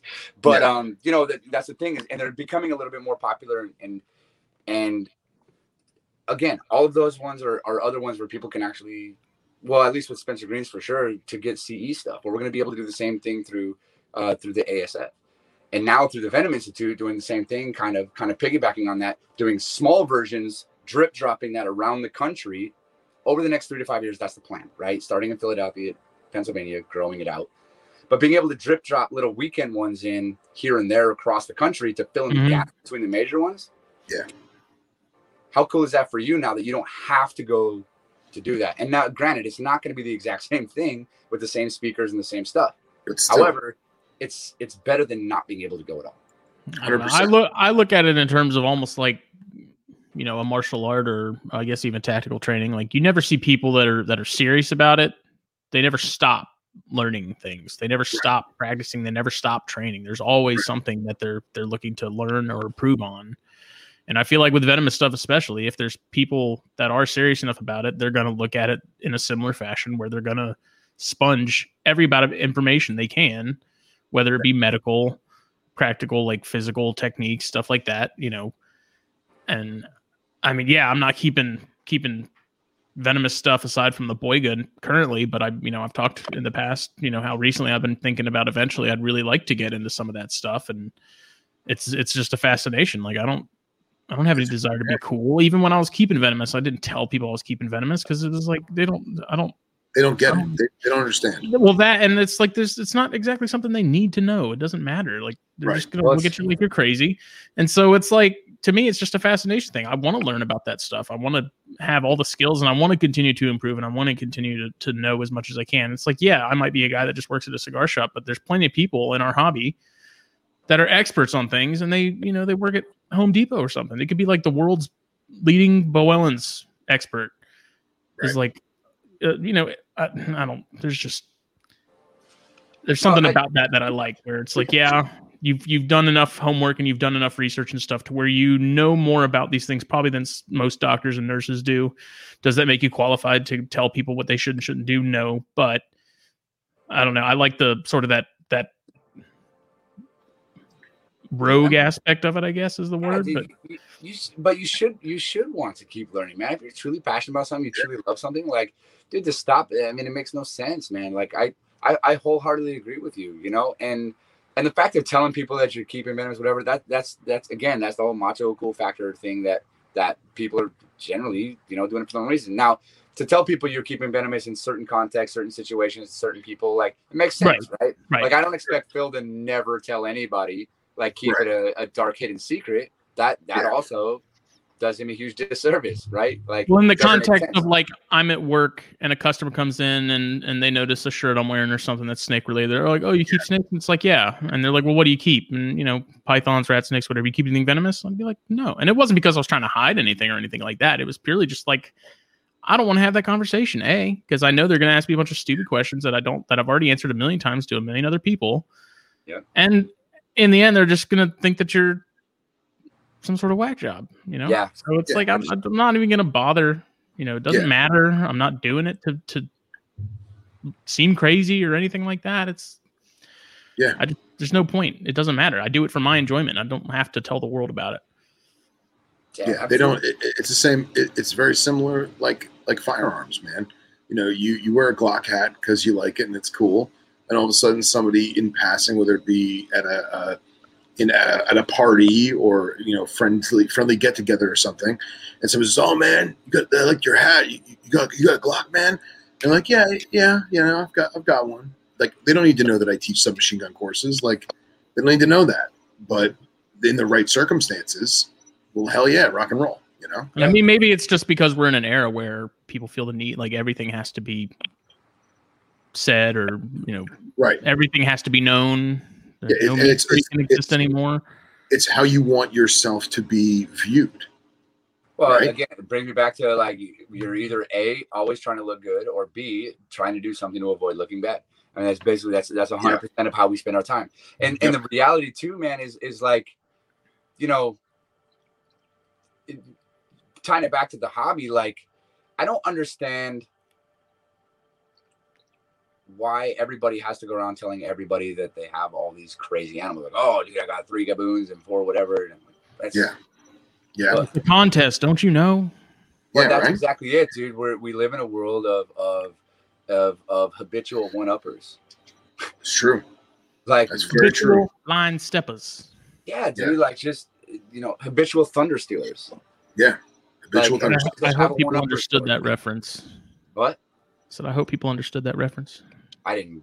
Chappelle show when he was doing the the, the Rick James episode. Mhm. Dude, that went so far over Phil's mustache, he missed his hat. But no, I, Oh, to- I totally see that, and and I, I've been Especially in group. Venomous.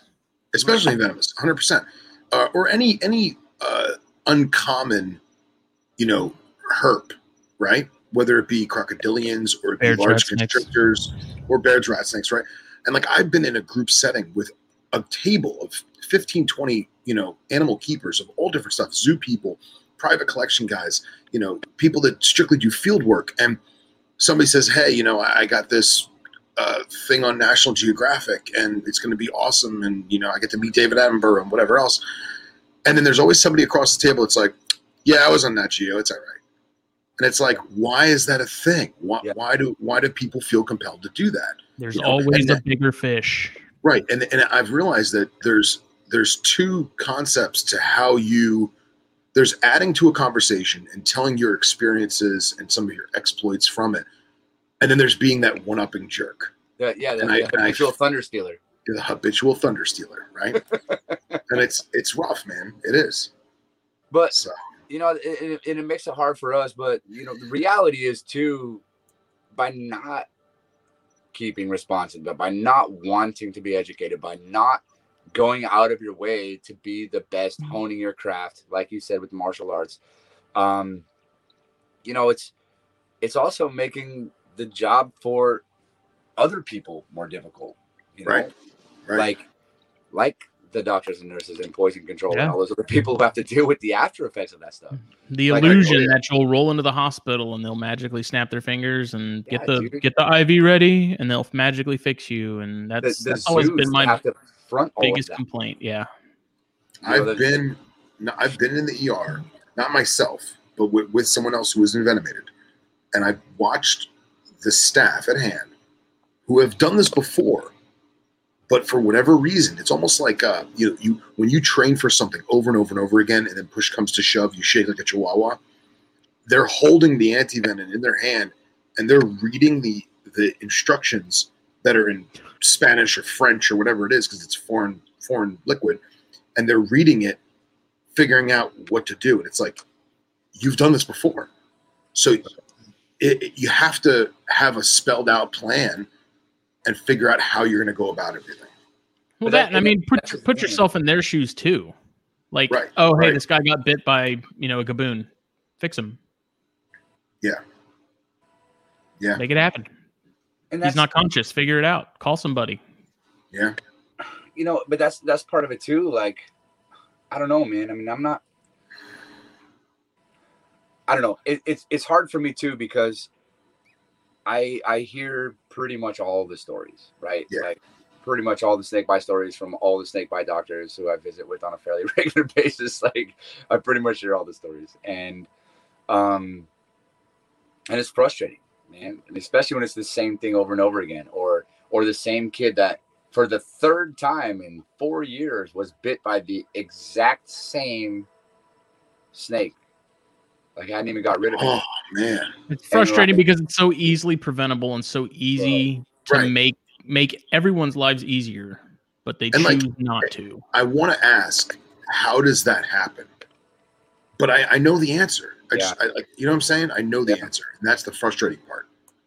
But yeah, but think about it. Think about it this way too, though, man. Like, and I'm certainly not trying to write that off as a good idea, but you, either one of you guys have friends that ride crotch rockets? No. Yeah, yeah, I know some people. Have they ever crashed? Of course. Did they buy a new one? Uh, I'm probably. Yeah. Yeah. I mean, it's just kind of one of those things, right? Like Yeah. when, you, when you love it, you love it, you do whatever. Like Right. I, I know friends that that uh, love firearms and going and shooting or whatever, and you know that somebody shot themselves because they didn't have the right holster. you know, Sure. shot them, Sure. shot them right through the through right through their cheek, and uh, then as soon as it was all healed up, like they they still had the same gun, and they just got a different Right. holster for it. Like, and, and I, I kind of get that concept to it as well, right?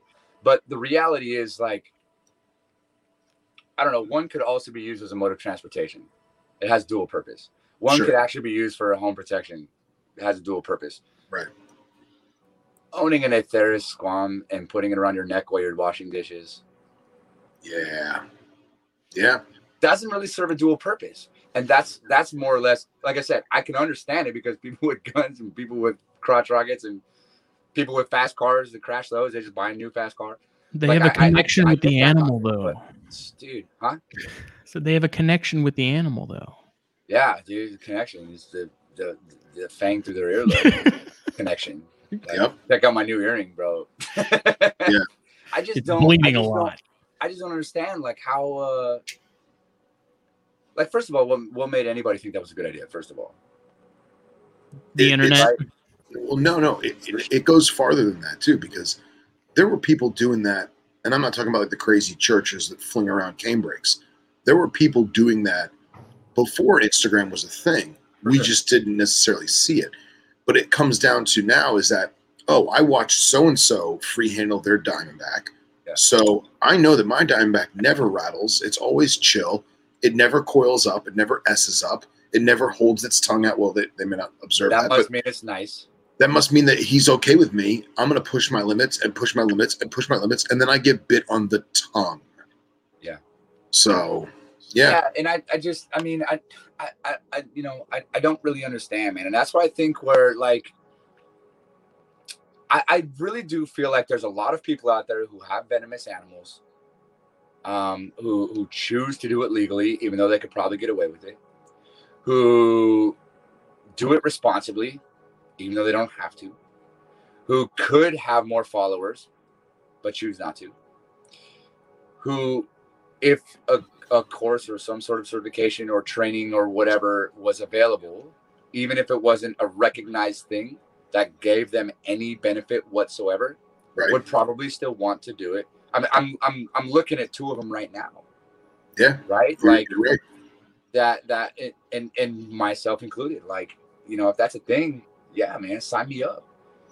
Yeah. You know, I, I when I when I started getting into all this years ago, it was I was going to biology of the the pit vipers before I really knew anybody. I was going to Venom Week before I really knew much about it. Before I was Yeah. involved in any of these organizations. Before I had Venom Life. Before I had Get Hooked. Before I had, you know, the ASF and and the Snake Bite, uh, the Venom Institute and the Snake Bite Foundation, and all that stuff. Like before any of those things were a thing, I was still super interested in Right.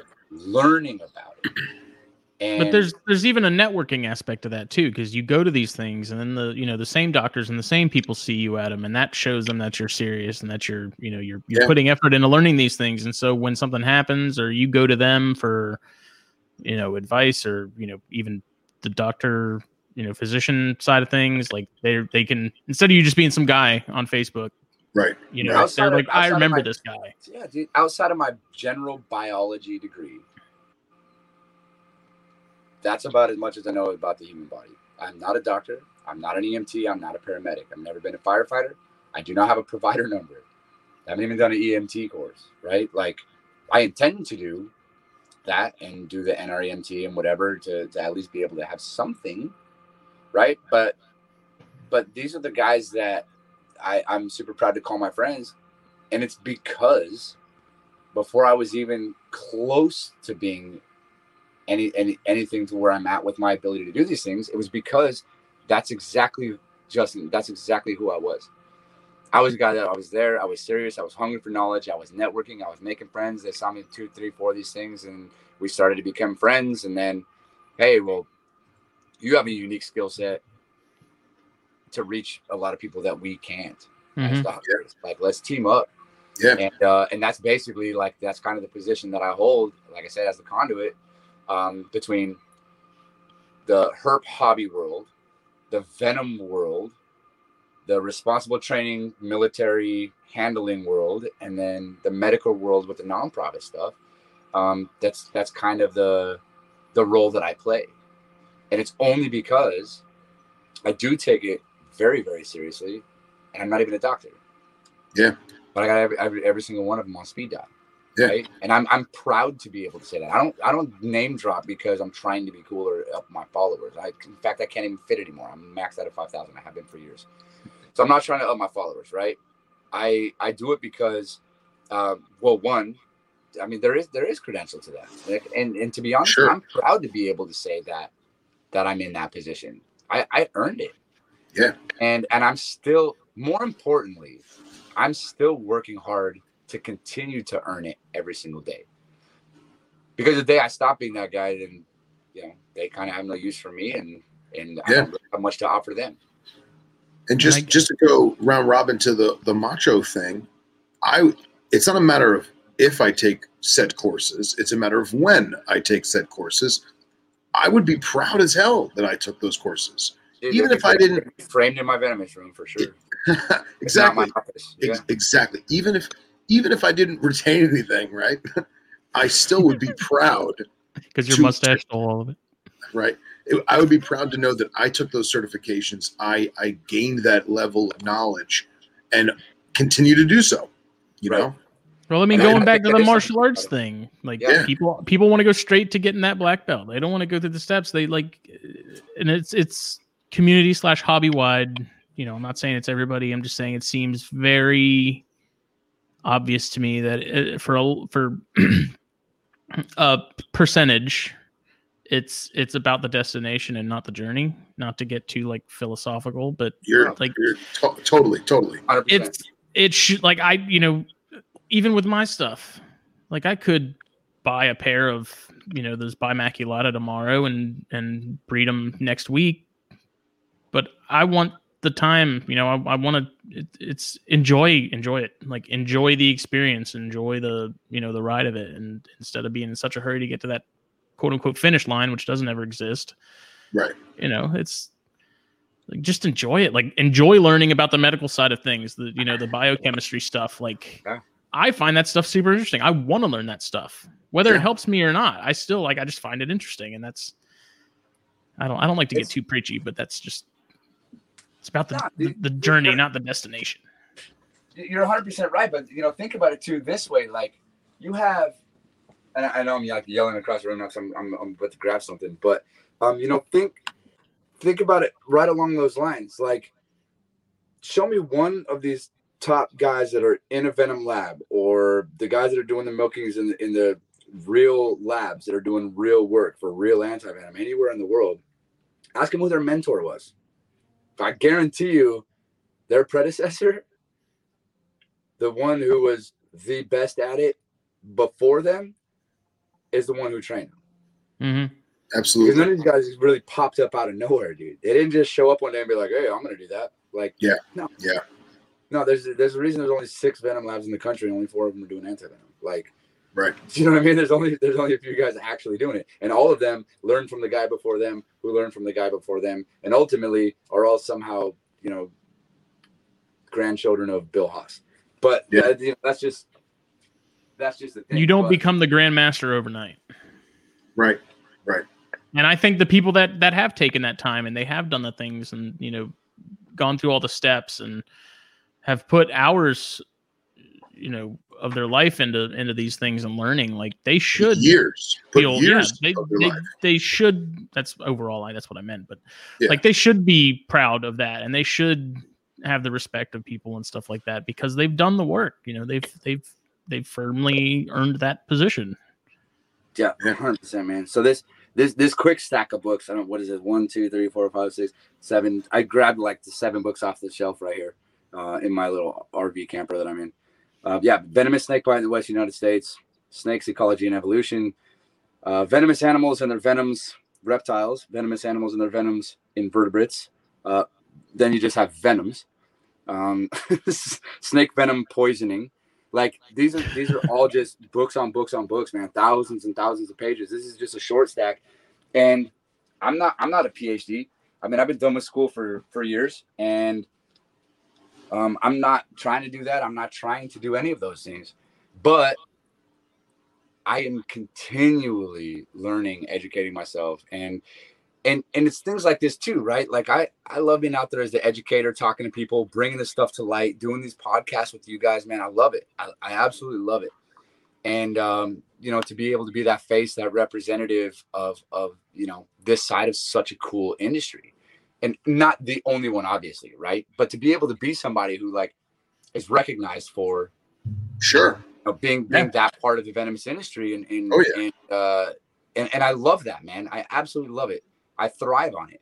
But I wouldn't be able to do it, one, probably at all, two, anywhere near as effectively if I just was like, wow, I got a degree in zoology and I, I, did some training stuff and now I have a venom company, Venom. Life, and you know, whatever. So I'm just gonna stop. Like I'm always trying to continually learn, man, which is why yeah. I do want to go do my NREMT and you know, and and I'll get a certificate and I don't have any intention of riding on the back of an ambulance or becoming a paramedic um, for a job, but I want to be able to have that that certification in my back pocket. Right. Be able be able to have that, right? And and so it's the same thing. I think that I think that if it's offered, and here's the other really cool thing, man. I think it's one of the ways that let's let's tie it back to to weaponry because that's a big topic in the United States. Right. Pretty much always, but especially right now. You know, you have your CCW, concealed carry, whatever. You could have three buddies that all had guns. But if so, the four of you are out, right? You're all carrying. Three of you have your CCW. The other one just took the Glock out from under his dad's pillow and put it in his in his waistband. Like Killer Bob. Yeah, hundred percent. But I mean, just think about that analogy real quick, right? Like you guys are already going to have a little bit more mutual respect, and two, feel safer yeah. around the ones who have the cert hundred percent, right? Yeah, already. Hundred percent. Even, yep. even let's pretend let's pretend that you didn't have a weapon, you've never shot a gun in your life, but you're out with three of your friends who have. Two have their CCW, one hasn't. You don't even know really what that stands for. You're already gonna feel better about those two guys just because they have it. Yeah. Even yep. if you don't even know what it means and you've never shot a gun yourself. Right.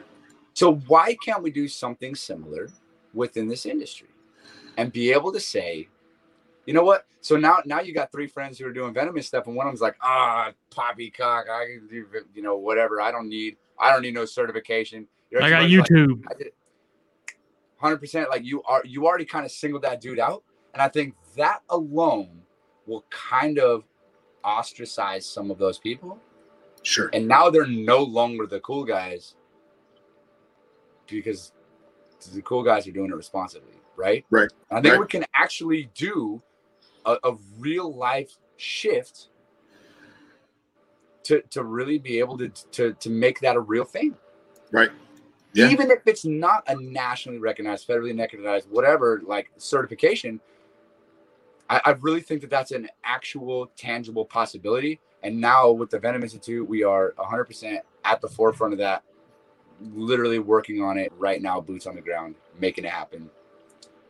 And I mean that that can sort of be tied to like uh, like immigration. Like look at it like this way. Like so my boss is an immigrant from India. Legal immigrant. Like got a citizenship, did all the stuff they needed to do to become like him and his family to become citizens. He gets pissed as hell when he hears about illegal immigration because it's the same thing. He's like, I did the work. I did everything I was supposed to do. Yeah. Yeah. And it's it's similar to that. Like when you when it's a group of you that's that's doing the work and doing the right thing, and you have, you know, the one or two guys that are kind of just like whatever, like I would be frustrated. You know, yeah. like I, I mean, yeah, I'm doing it for me, but at the same time, it's like you're you're there's a standard that's attempt, you know, you're trying to set And when you have people that are completely undermining that or undercutting it, it it, it frustrates the eventually the majority. Like I would hope. Yeah, dude, I'm saying like if, if I if I just started if I started tomorrow working in a cigar shop and by the end of next week I was an assistant manager and you were an assistant manager, but it took you eight years, like that's going to be frustrating, right? Right. Like Right. I yeah I, I wholeheartedly agree, and I think that that's um I think that that's that's an incredibly important thing, and that's why you know I'm I'm super clear with people when I talk to them. Like, listen, I'm I'm a part of a lot of these medical things. I am in no way a medically trained professional. Like I don't talk about medicine like I am. I I say things like syringes and ketamine. I don't I don't at all pretend like I even know how to administer any of that. Right? Right. I have Right. no idea, and I don't even pretend to. I have no desire to pretend to. Um, and and you know that that alone is kind of the same thing where I'm like, why why can't it? That's not that's not okay anywhere else. Yeah. For some reason, we make it okay here, and uh, and it's frustrating, man.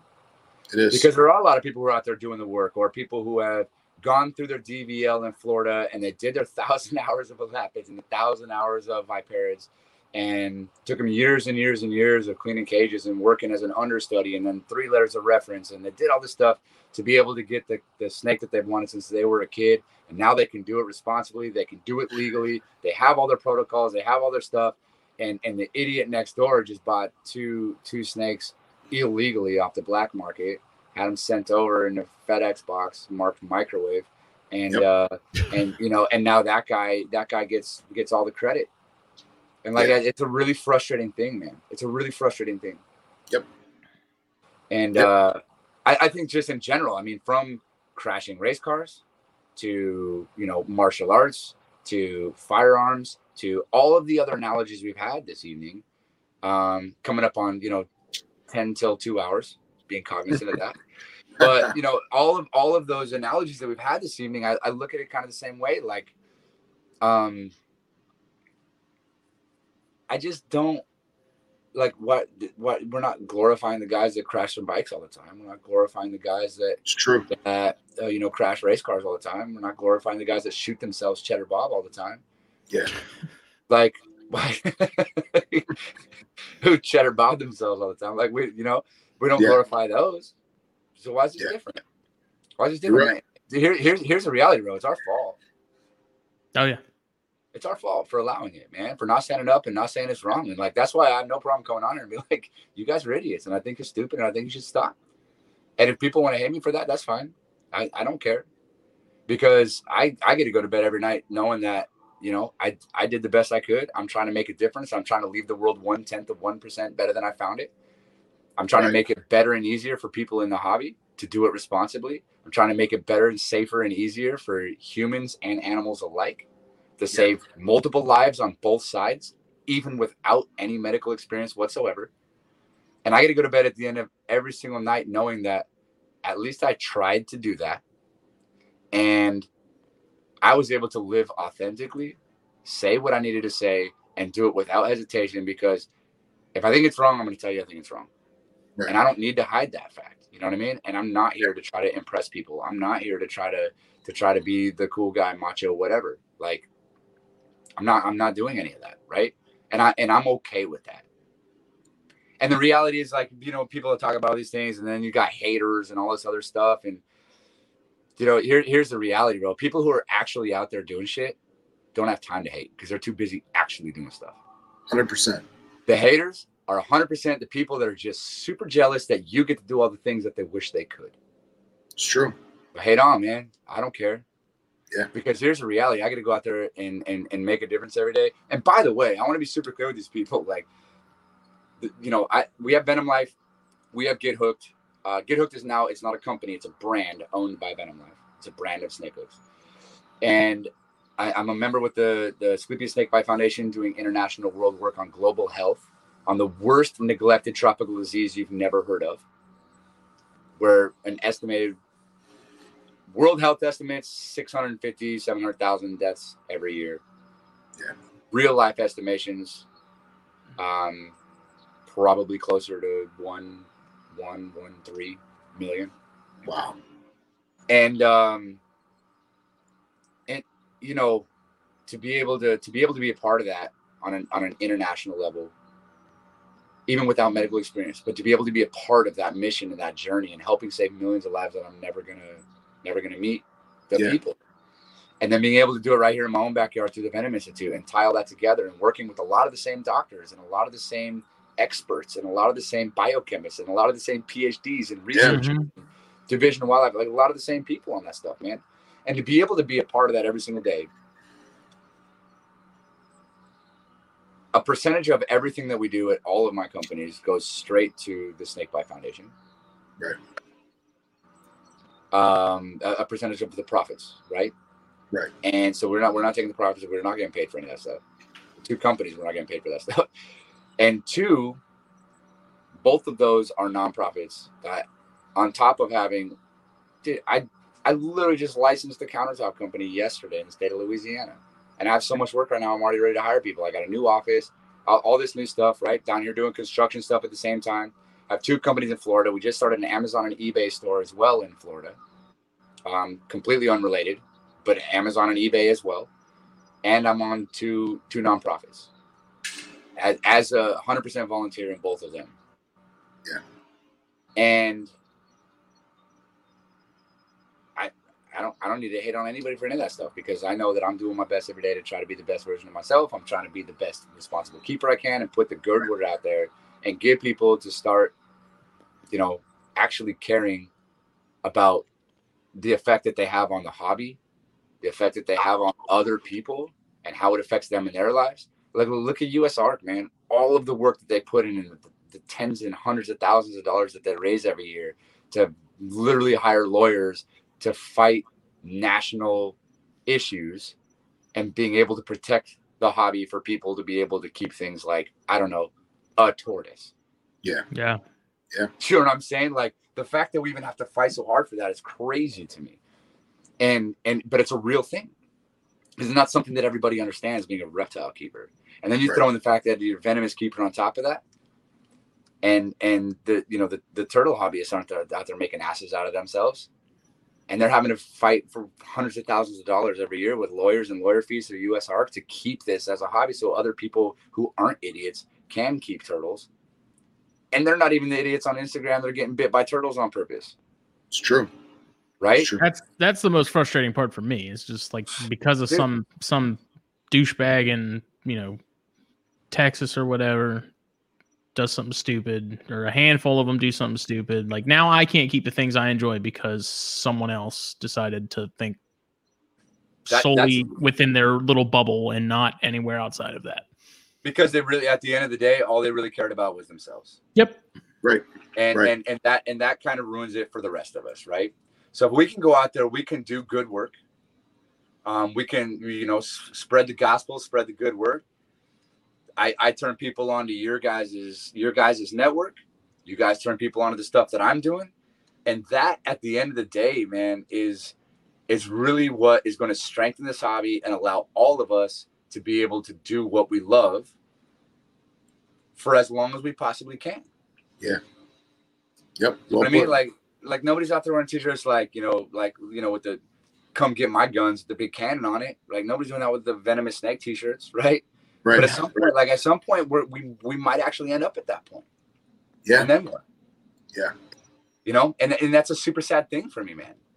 And because it's a less popular hobby to begin with, Yeah. um, and it, it arguably should be, It's an uphill battle. um, it, it's it's Yeah. it's not at the top of the list for for places like USARK to fight for, and nor would I want them to or expect them to, right? Right. True. Like I, true. I, I don't think that that would be the best use of their time, energy, lawyers, and money. I really don't. So so should it ever come down to that, so we're, we're we're at the bottom of the totem pole for even getting that kind of support, man. The only thing we have right now is each other within this hobby, and people out there who want absolutely nothing to do, which is most of them, with everything that we have going on, but Yeah. still respect the fact that we do it It's true. and do it It's true. responsibly. That's all we really have at the end of the day, man. Yeah. Mhm. So if we can't do that and support each other and grow together, support each other, be together as a community and stop being idiots as a community, I mean, it, it's kind of doomed for all of us.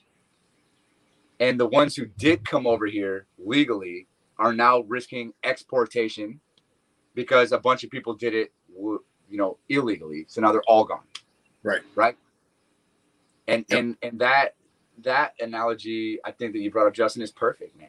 And I And don't it made it made so much more sense to me when he talked about it too, because you can tell Yeah. he gets very frustrated with it. And I mean, he's super passionate. he's been in the yeah, I mean, he's been in the states since he was a kid, so I mean, it's not like he's like straight off the boat, you know. But he's Right. he, he gets very frustrated because he's like, we, it's not easy. Like getting your citizenship is not something that just happens in like No. two weeks. Like it takes a lot of time. I helped a actually make my you- guys in construction. Yeah. dude, and I there's no way I could have passed that test. And- absolutely, I guarantee you, he knows more about the, the history of this country than I do. No, yeah, 100. percent I guarantee he does. I've I've read through the test and helped these guys study for it, man. I would have failed that test ten times out of ten, without a doubt, even with studying. And so, you know, but to bring it back to that, of course, like, yeah, that was a little bit of a, a drastic analogy. Yeah. absolutely. However, you know, to tie it back to this, I mean, that's that's kind of where we're at, and what we're risking. I mean, there's already you brought up, you know, people in Texas. We could we can say turtles, right? Mm-hmm. where you you can't even keep them anymore because some people went out and did a bunch of stupid stuff, so now nobody gets them. Yeah. Right. And Yep. one we all know in every situation, one stupid person tends to screw it all up for the rest of us. Yeah. And and I think that it's it's in my opinion relatively easily avoidable. I see people free handling on my Facebook or my Instagram. They're deleted and blocked immediately. I do not Yep. support it. I do not like it. I do not. I'm the one less follower. The fact that we we have so many people following it, it's our fault, man. I think a large majority of those though aren't people that are actually in the hobby. They're they're the ones that watch NASCAR for the crash. They're not they're not there to see who wins the race. They're not there for the you know the the craftsmanship Yeah, of it and the art of it. They're there to yeah they're there to to see the train wreck. Absolutely, I fully, fully, fully agree. And that's just that's just a problem that we have with human nature. But guess what? Aside from involuntary things like heartbeat and breathing, we pretty much control the rest of our body on a regular basis. We control everything else we do. We control when mm-hmm. we wake up. We control our thoughts. We control our mouths for the most part. Yeah. Like, why can't we? Why can't we control that as well? And with a little bit of practice, maybe some yoga, meditation, depending on what you're into, like get to that point where you're like, I don't need that in my life, man. You know what I mean? I'm, I'm here to be positive, make a difference, and, and, and do it right. And that's kind of my entire stance on the whole Snake Bite Foundation medical stuff, the the trainings here through the the Venom Institute with medical and, and handling trainings. Um, you know, the potential for certifications, uh, whether they're recognized or not, I think is irrelevant at this point. Just the fact that we'll at least be able to separate the people who actually care from the people who don't, and and then go from there and see where it goes. But we Yeah. need the good support in the hobby, man, and and not just the venomous hobby, man, in in the entire reptile community for all these things. Yeah. You know, we really, really do. And that's why, you know, when you guys are even just doing snakes and stogies, you have guests, you guys allow me to come on here and, and talk about this stuff once or twice a year. And, and, uh, you know, it gives me a new outlet to reach out to new people, let them know what's going on in the world, stuff that they've probably never heard of. Of course. Um, a lot of my people get it turned on, you know, to to other things like what you guys have going on, and and now they're avid listeners to your podcast from ten months ago. I have people that still talk about it, like, hey, remember that that that reptile talk thing that you did on online? I'm like, what are you talking about, dude? It's like three times a week. Yeah, but That's then awesome. to tie it back, they pull it up on their phone. They show me on their Apple thing. They're subscribed. They have like 140 downloaded, and I'm like, that's awesome, man. Well, not that many, but you know, 30 Yeah. downloaded, whatever. And I'm like, that's awesome, man. So cool and and I think that that's really what it comes down to is that real that real support, man. But we can't allow the idiots to mess it up for all of us, and we need to put you know our money and our hearts and our ideas and our focus and our energy into the right places, support the right things, and and and you know that's really kind of kind of my whole deal and why I'm out here doing what I'm doing, boots on the ground, mouth to the microphone as often as I can uh, you know, for lack of a better word, to, to, to preach that gospel. You know what I mean? Yeah. So try when are the when are the the certifications and stuff like? When are you aiming for those to be starting to become available? Like, what's the Yes. timeline of things right now? So so basically with with basically gearing it all back and saying we're just going to start with this whole Pennsylvania thing with the ties and the network that we have there because it was started there almost 20 Mhm. years ago with that local community, those police, those fire, those guys.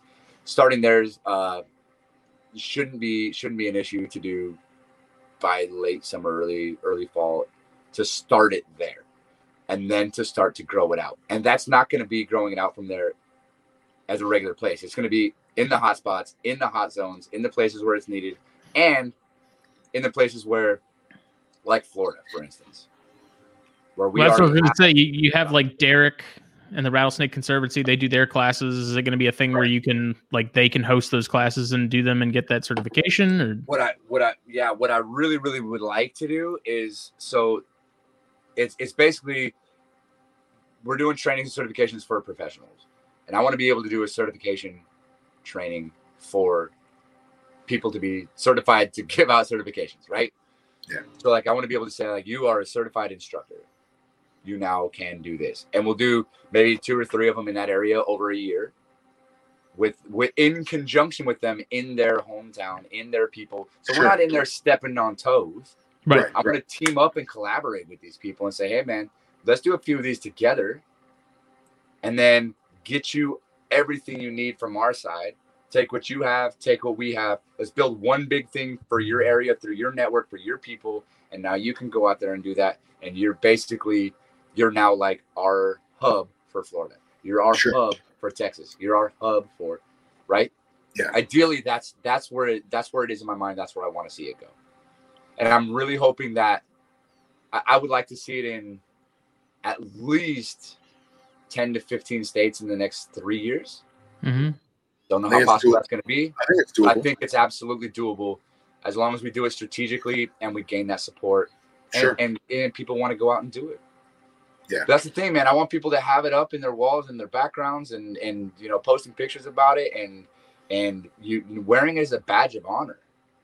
Yeah. And and uh and basically make the people who don't think it's a good idea to have any sort of training whatsoever and still on venomous animals basically just kind of make them feel like an idiot.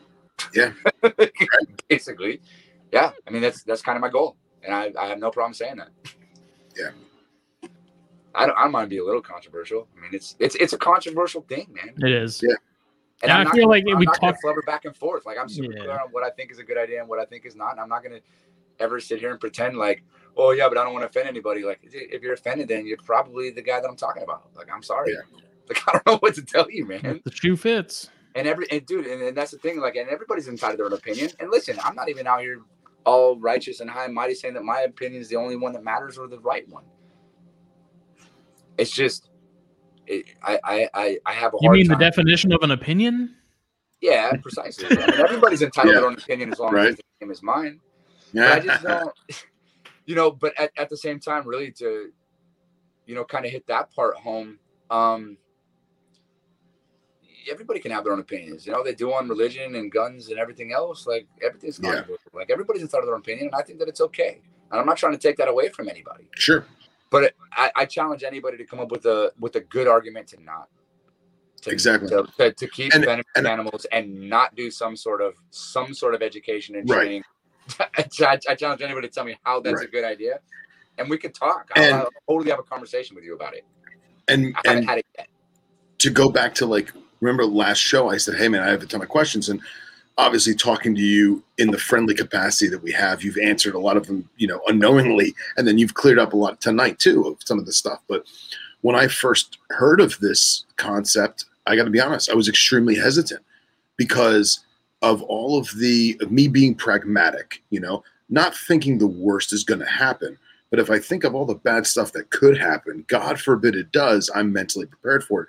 And I think about, well, if this happens, that means this. And if that happens, then that means this. But the way that you're explaining it and the way that you're showing it, there really is nothing bad that could come of it because it, it- it's all helpful. It's all knowledge. It's all good, you know? And I'm and- not even trying. I'm not even trying to ever push for it to be like a mandatory thing. And I certainly don't want it to be federally or government, state, local, or Yeah. otherwise mandated or governed by or enforced. Right. It's it's if- simply to better us all. Yeah, dude, absolutely. Yeah, But and- if, but if the can go in and they're like, "Oh, he has a cert," like I'm Yeah. way less worried about walking into this room with him now. Right. like, it's Right, just a simple like honor. Exactly. Like, dude, I, don't, I see no downside, man. Yeah. Yeah, exactly. It's And the again- badge. It's the badge of honor. Yeah, and I think that that's the way that it needs to be really presented, man. Which is why I think that it, it was super cool, kind of fortuitous, to be honest. I'm not gonna lie. It was kind of accidental that conservation, education, research, and training Yeah. CERT was the acronym for that. Kind Sure. of fortuitous. I kind of got lucky. Not gonna lie. Uh, well, Rudy and I. I'm not. It's not all me. This was Sure. a lot of this. Rudy had laid all the down the groundwork. I just helped him come in and say, "All right, bro, now let's clean it up and make it presentable for the world." Right. Right. Um, and and he's been super receptive to that, which is super cool because it kind of gave me a little bit of creative freedom and and you know the availability to do that. And we talk, you know, for about an hour once a week at this point um, about all of these things, and we run through our notes from the last week, and we really kind of hone it. All right, we got this down. Now, which order are they going in? Right. So. Right. We're really just kind of honing it in, and that's why the website's hopefully going to be up sometime in April. That's what we're shooting for, and then there'll be a lot more information up there as well. But it's little things like that, man. Like the word cert as conservation education research and training i think is super cool because then we're talking about certifications and all these other things and what i really want to be able to do is work with so when we're in there doing those trainings and courses let's say we go down there we're doing with derek um, you know save the snakes getting buzz for buzztails wherever we're at man whatever we end up doing and we're doing these these co-operated trainings because we all i mean we're all- let's face it man we're all on the same team. Yeah. Edu- there is no competition in education. Right. like period. Right. if, if, you're an educator to any capacity in my opinion like there, there really is no competition. Basically we all Mhm. want people to be better and smarter. Like i don't like we're on the same team. Like i don't understand why there's any force back at all. Like anyways that aside that's a whole other talk. But that aside like I, I i look at teaming up with these guys getting dgf involved man. Dude i, I want at least one of them i want at least one of them there. Yeah. get it you know what i mean? And getting the police involved and getting those guys involved. And then when when you have border patrol when we're doing the texas arizona ones and when you have customs when we're doing the one in miami or, or orlando and when you have dgf us fish and wildlife at these things attending it now now they can be able to go out and say like yeah th- there is legal venomous keeping in this state or there isn't but at least they can recognize the fact that they tried man like at least Yeah. to be Yeah. Effort was put Right. forth. Yeah. That's the thing, man. You see somebody walking around with a gun in their waistband and they have a CCW in their wallet or they don't. Like, that's a game changer. Yeah. Right? It's still a guy with the gun. That Yeah. didn't change. You know? And that's the difference between lawful carry and unlawful carry in most states. Yeah, absolutely, Uh. So, do you ever do you know Johan down at the African Snake Bite Institute in South Africa? Hmm? Johan from uh, in Johannesburg in the African Snake Bite Institute. Um, yeah, so yeah, so we have talked a lot of the guys do talk to him. I have not personally worked Okay. with him. So I followed Johan for many, many years because I'm an African snake junkie. And the guy has put together so many awesome programs for local individuals who aren't even really snake people, but the snakes in people's houses in, in a rural and urban environment are so bountiful in southeastern South Africa that I am members of these Facebook groups and I watch it. So they made an app, and the app is f- completely free and it has a list of uh, it has it's not just a list it's a list of every single species of snake in in those states of south africa or all of southern africa Yeah. and when you click the name it pulls up a whole data sheet with different phenotypes and you know what's venomous and not venomous some bite protocol and all this stuff and then it has a button for him and two or three other people's cell phones so that if god forbid something happens and medical personnel doesn't know what's going on you can click that on the app and they will answer the phone and help you out Yeah.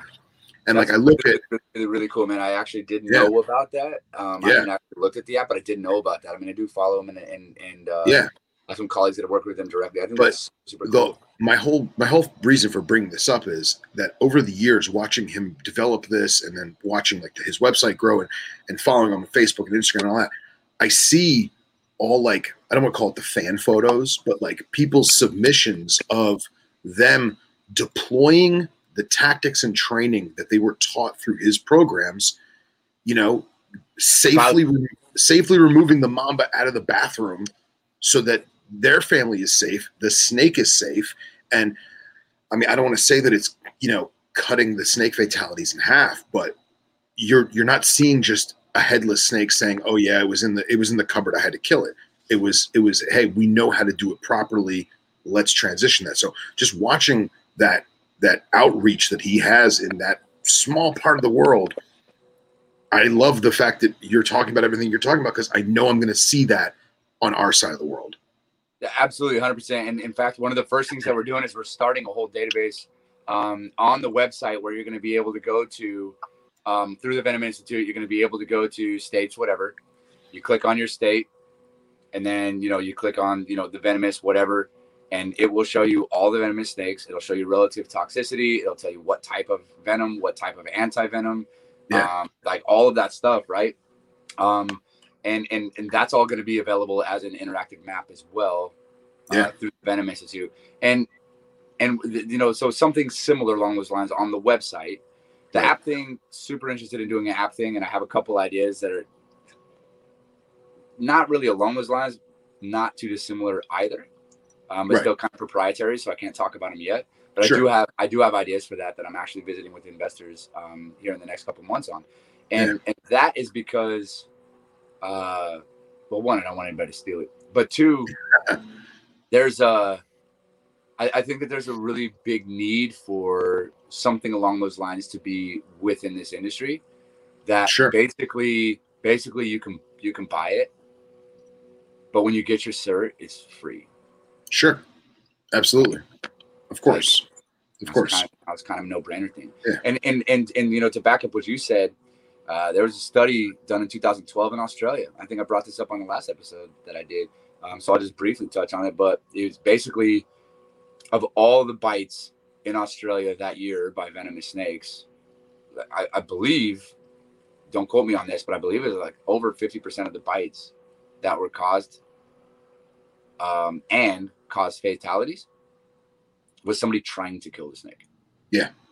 And that's what you hear. You hear a lot of it and I wasn't I wasn't trying to compare your stuff to Johan's per se, but like no, no, but honestly, just seeing kind of see where we're steamrolling. Right, right. It's not that dissimilar. Yeah. yeah, and it's just cool to see that that's going to be us, or if not, if it isn't already. Mm-hmm. I love it. I think it's great. Yeah, I, I think I think it's it's you know the Snakebite Foundation, the Asclepius Snakebite Foundation. We talk about snakebite worldwide is and this was this is a real thing. The World Health Organization in 2017 is the one who originally claimed it as like the worst neglected tropical disease. It's it's it's a neglected tropical disease. Let me say it that way. That was World Health said it. In 2017, it is a neglected tropical disease on the same level as typhoid, malaria, dengue, Ebola. yeah. it, it is a, a tropical disease, neglected tropical disease. Right. That being said, what separates that from all of the other aforementioned neglected tropical diseases, this one's very easily curable. Right. We already have hospitals. We already have antivenom. We already know everything. It's literally just getting the treatment into people's bodies. Like we yeah. already have vaccines. We're not looking for that. Right. Right. Like it's it's it's it's a real thing. Yeah. It, it's it's not a complicated fix. So why it's even on the list is mind blowing to me. So that's what we're tackling there with the ASF.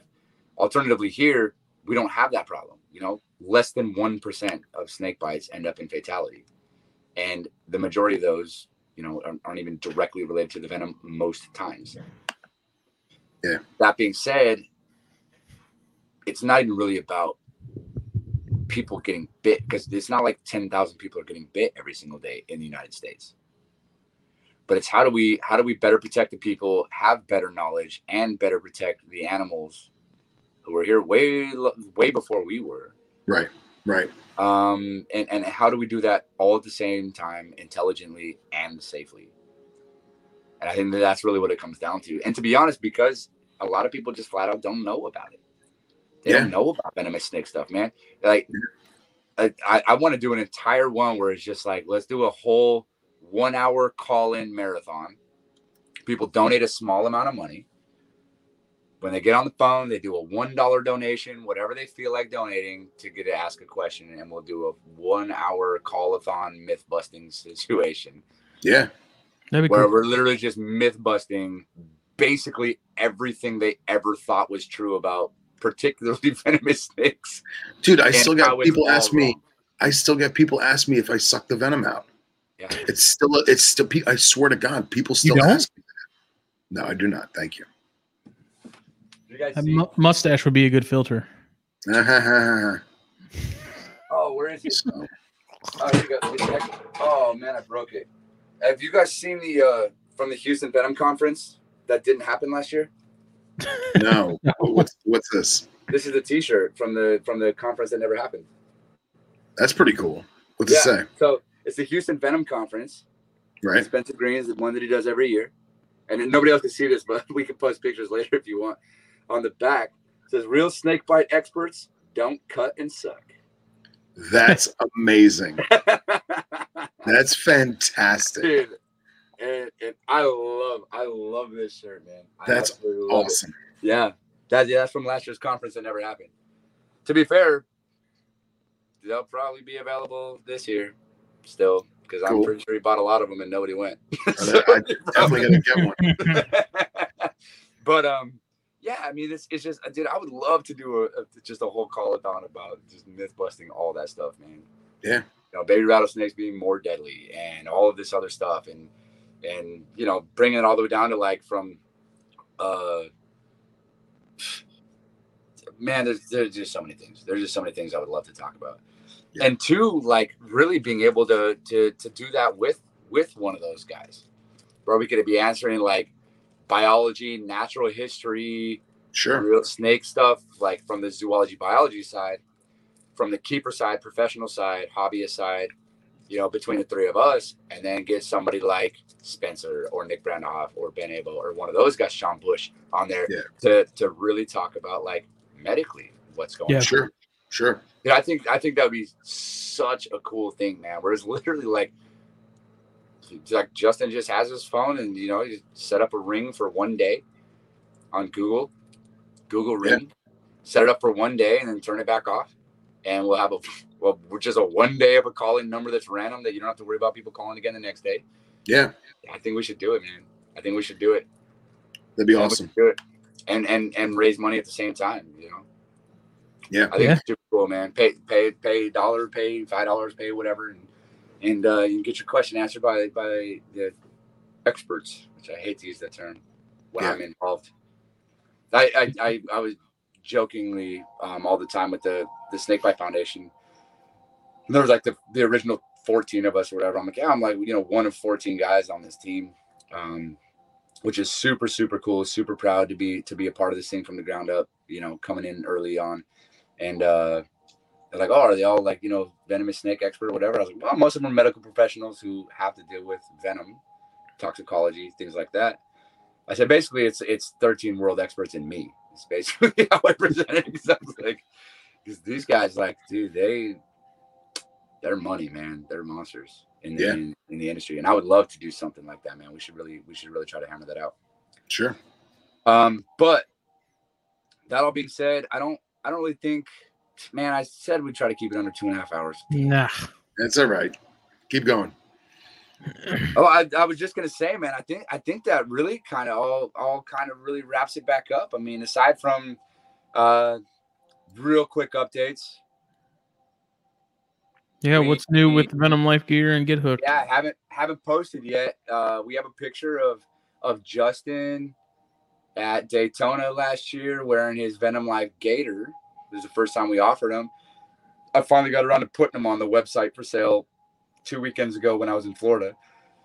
Um, so yeah, we got masks and and uh, and gators and all that stuff up on there, and we intend to keep keep them up there, even the past COVID stuff, whatever, because you know there were outdoor guys out there doing outdoor stuff, and I think gators are super cool, man. Neck gators Yeah. are awesome. Um, I still need to get a I need to get a field there. hook. Yeah, so so that's another thing I was actually thinking about was uh t- uh, we've been offering them since day one, like in 2015. Like we just they're just not on the website. Like Dude, We Mhm. certainly need to. We need to hire a better website guy because I suck. well, Justin, do do we have an article for next month?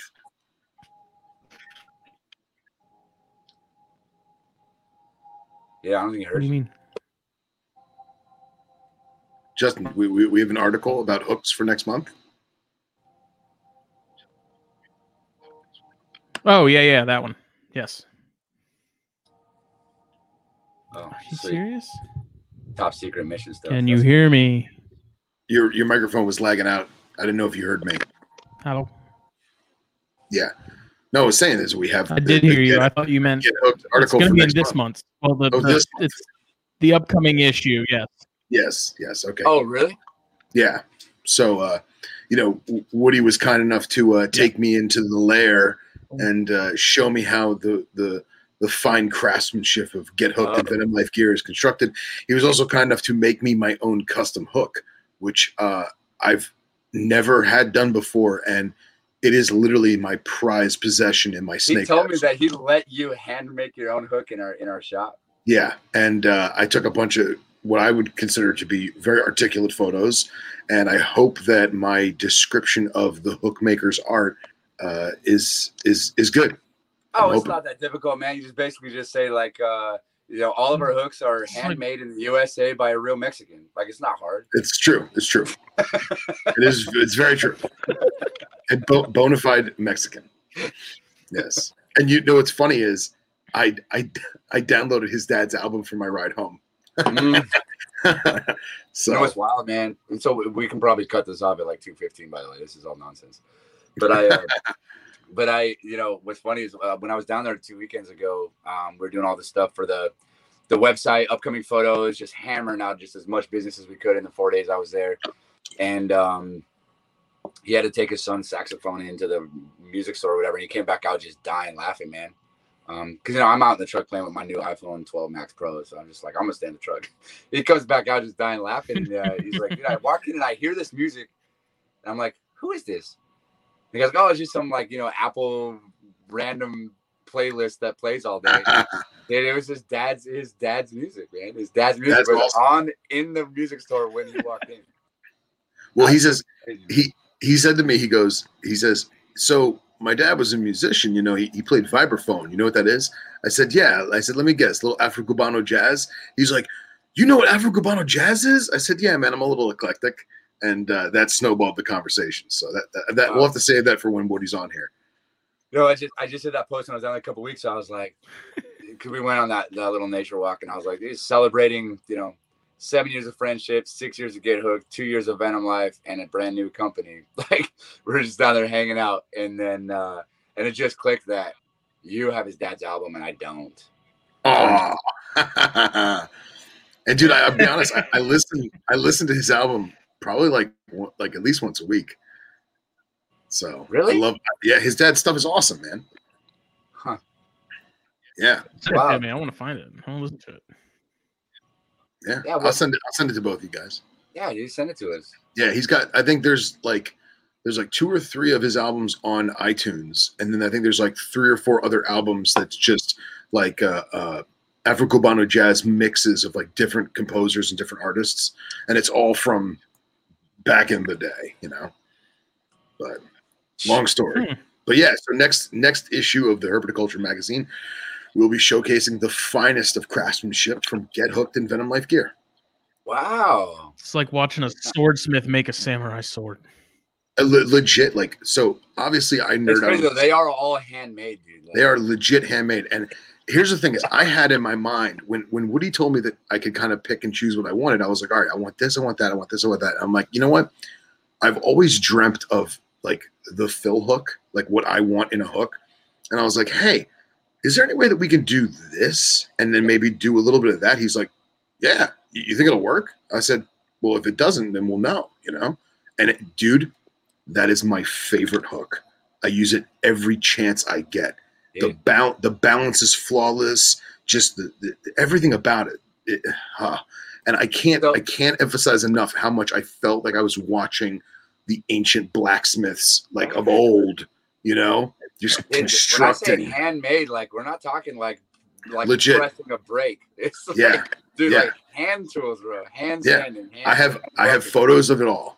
Yeah, So, So He what's does. There's cool one about of him that- like grinding the, the tip and like there's sparks and stuff everywhere. Yeah, dude, that is Yeah. awesome, man. I'm so Yeah. excited for this now. I didn't even know this was a thing. So, so what's really cool? I mean, I knew you did the hook, but I didn't know Yeah. that that was a thing. So, uh, what's really cool is like when we first started this whole venture, kind of just messing around in 2015. Um, we didn't really have any ideas for any of that other stuff, Yeah. and then people would come up to us and be like, "Hey, man, like." I've been using this thing with the coat hanger. Could you make something like this? We're like, cool. Now we have the Viper Series hook, which is by far our most popular Yeah. hook around the world, I use mine all the time. dude. And then and then we, you know, and then we ended up with a neonate hook because like this is really awesome. But if I can just get a smaller version for basically all of the baby Vipers, that would be sweet because it just pushes them around. I'm like, yeah, let's do that. So we developed that. Then we had the tub openers and a rack tool. So you know, guy comes to us and says, "Hey man, it'd be really cool to be like be able to." The guy's five foot two, five foot three. And he's like, dude, I can't even reach my top rack. Like, it'd be awesome if I could get that. So, so Yeah. we made that, and now it's like, we looked at each other when we went to that first Tinley with those things. We're like, we'll probably never sell another one of these things. We brought like 13 of them, sold out in two days. Yep. And I was like, I this is nuts, man. I got to be honest. I'm I made fun of what's the real name of the drawer puller? I call it the drawer puller. What's the real name of it? It well, we put tub opener, Tub opener. or, Okay, or and we call them a rack tool. Rack tool. Okay, oh, so Yeah. so I ordered one just to try it out, right? Yeah. But I dogged it before I ever used it because I was like, "This is stupid." I have a snake hook; it's the same thing. But Tell you use it.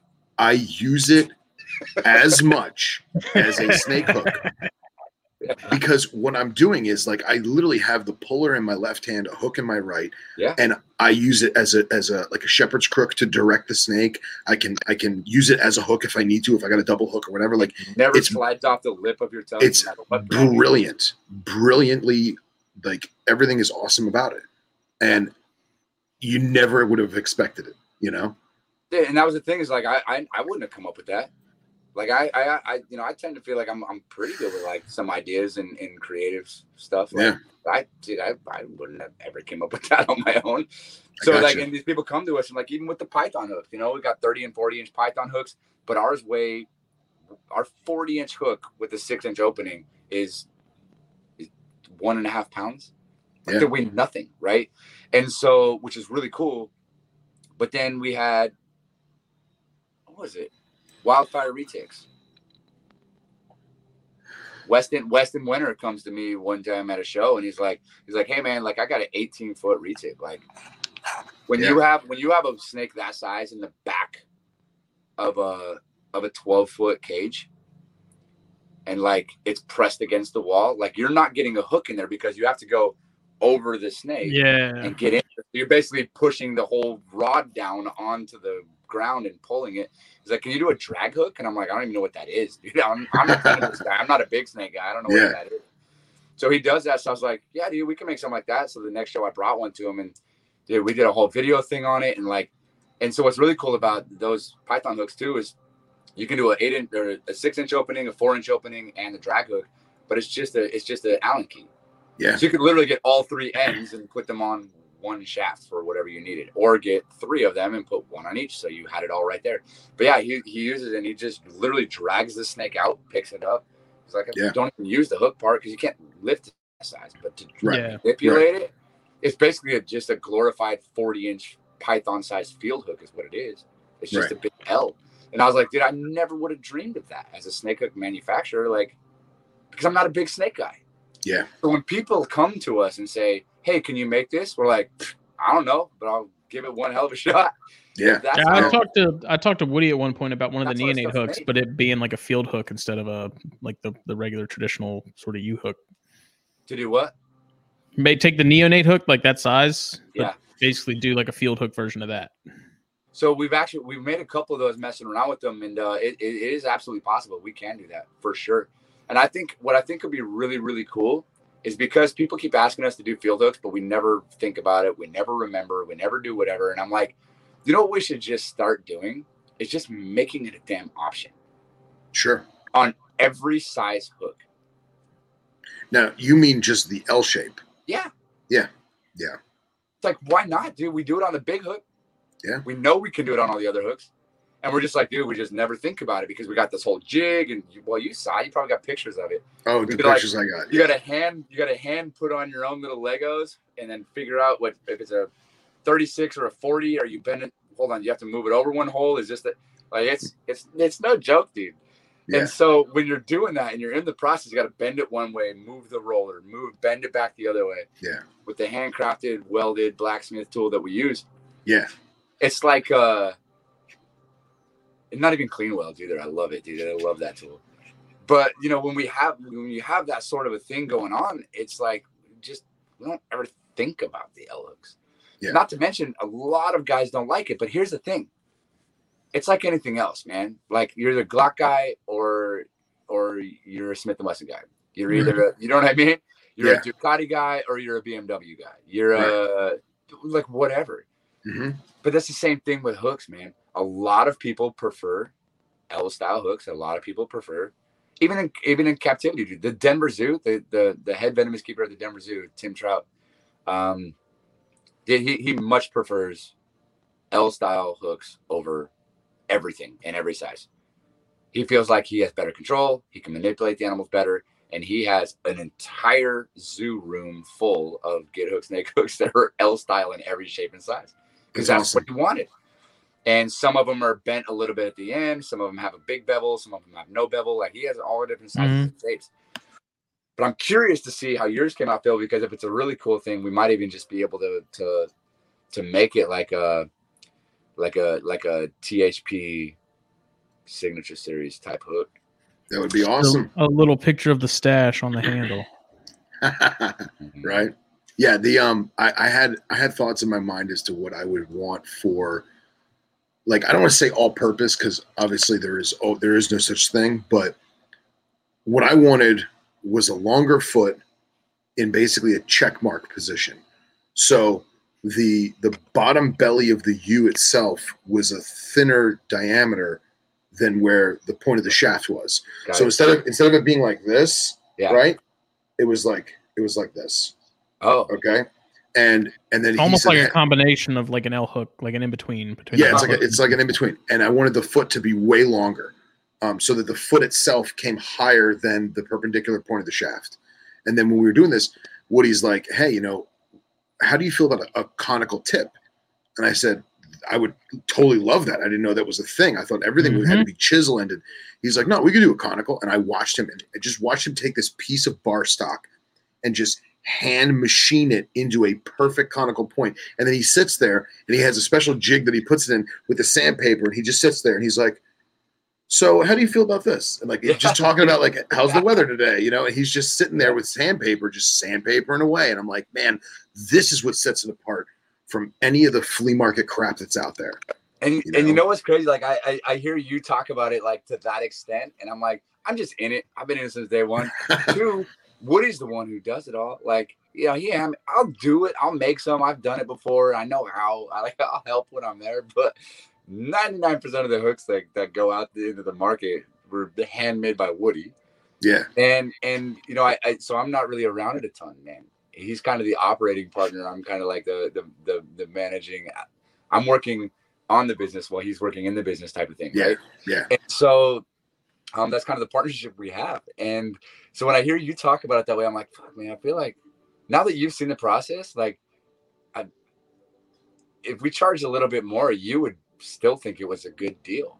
100%. I think they're 100%. really fair priced, man. Like, Yeah.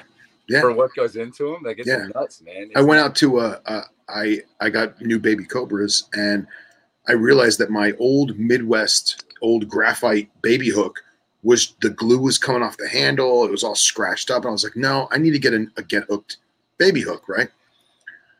And I know my buddy Jay Eaton, who has the shop local by me, Oh, he yeah. sells them, right? No, Jay, and, uh, yeah, Yeah. So I went in. I was like, Jay, I need a neonate hook. So I got a brand new green one for my baby cobras, and I only use it with them.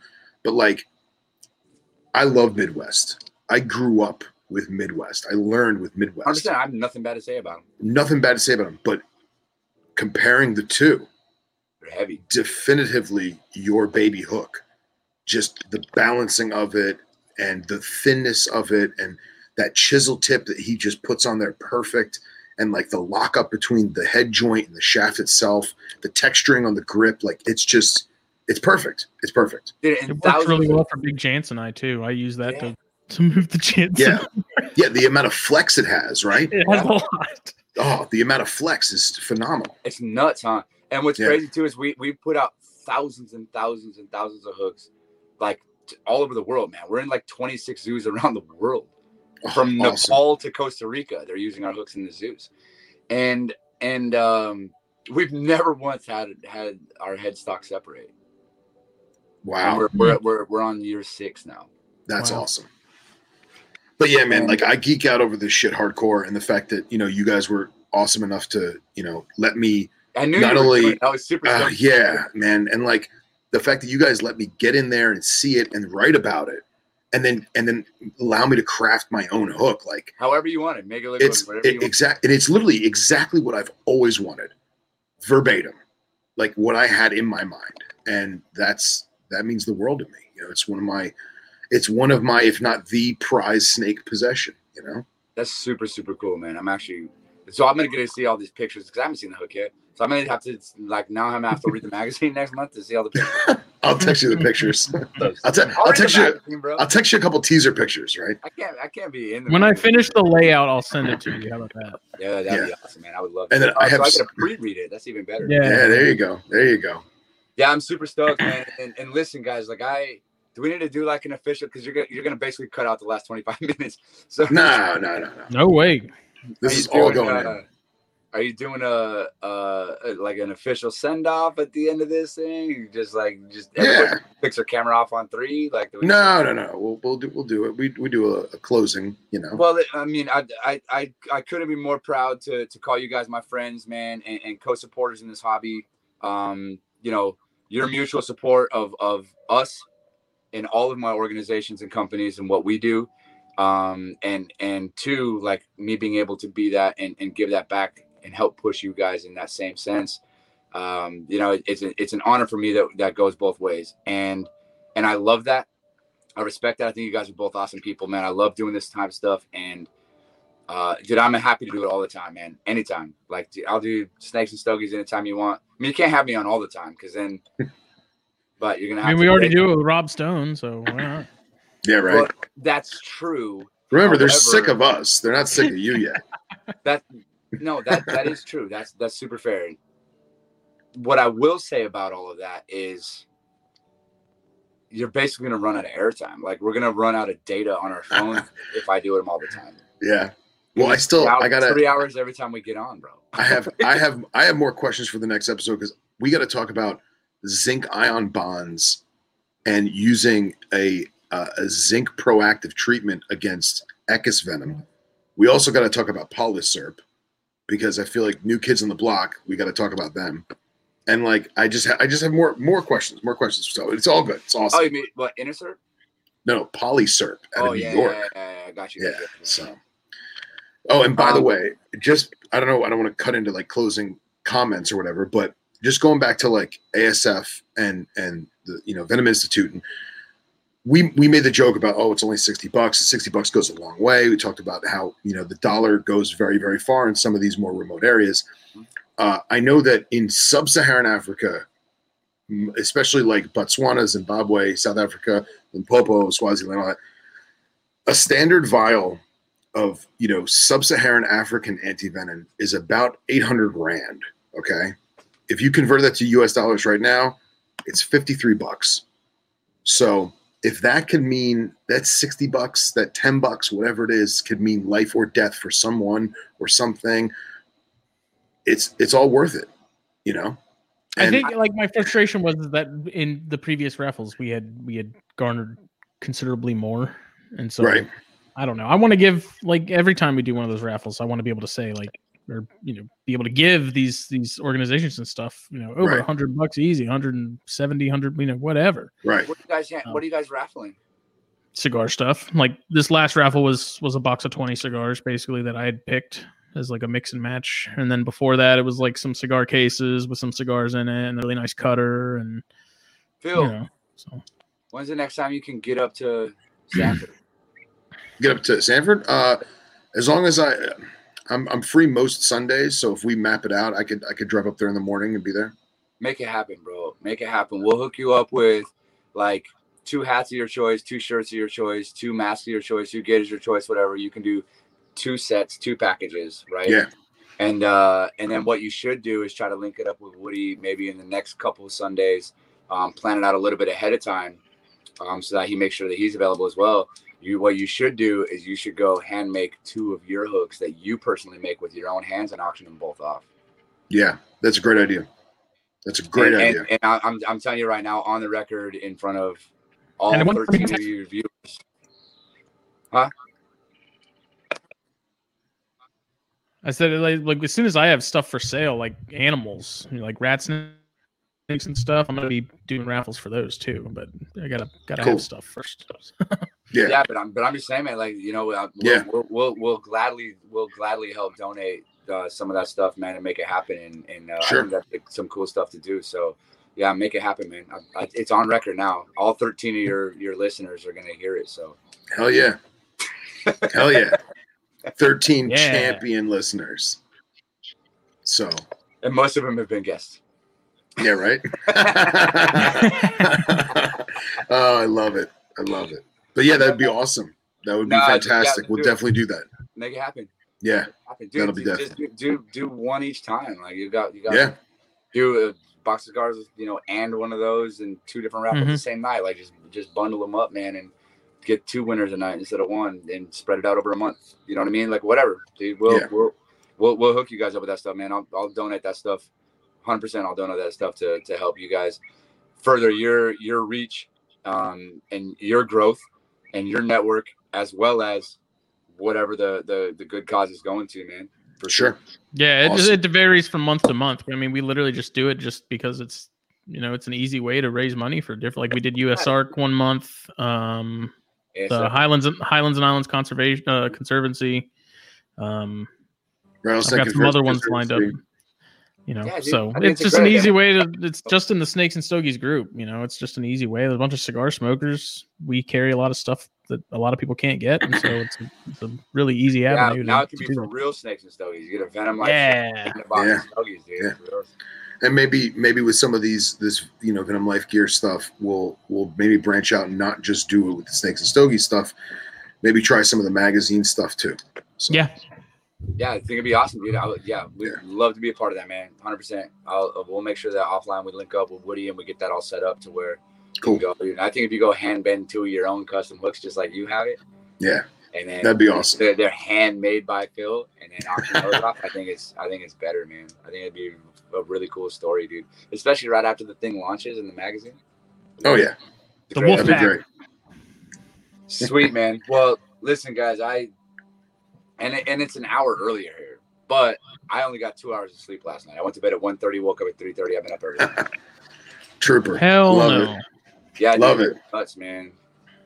So I uh, I'm out. thank you for everything Man, no, I, I I love you guys and listen, man. Without without you guys doing what you do, I'm just a dude who loves to know stuff and talk and nobody to listen. So, right, right. So like, like without you guys, that's I'm just I'm just a dude. cool man So no, I mean you thank you guys, man. Really, really, really, really thank you guys for everything. Thank you. Okay, you can do your closing stuff. I'm gonna sit here and listen. All right. Well, you can find Brent at Venom Life Gear, the Asclepius Snakebite Foundation, the new and improved Venom Institute, uh, Get Hooked, and you have so your Facebook personal account has like maxed out, but you have a page, right? Yeah, Brent Venomous. There you have and it. it's the same thing for instagram right Brent Venomous. Yep. The one and only And this show was made possible by Steve Snaketuary and his Venom Hot Sauce and MP Cages and Exotics. Please go find both of them. We will see y'all Monday night at 9 o'clock EST for Snakes and Stogies 68. 68 68. We've been doing that over a year now, you know. have we really Yeah. Is this Well- is this coming Monday featuring Brent Venom Mason, Louisiana. If you want, Yeah, Hell you yeah. can do it. fair. Let's do it. We haven't had a guest in a in like a month.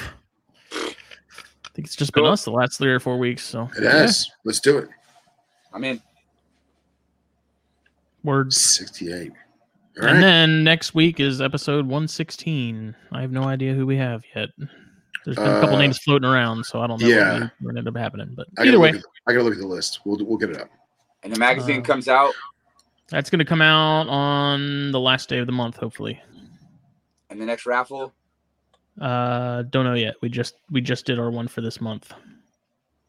I try to do them like once a month because we usually do like samplers and stuff, and I don't asking people for money every week. You know, it's just kind of me. I just know if people don't keep you on point, then you know, just gotta make sure. I I struggle to do it myself. I think I have early onset dementia.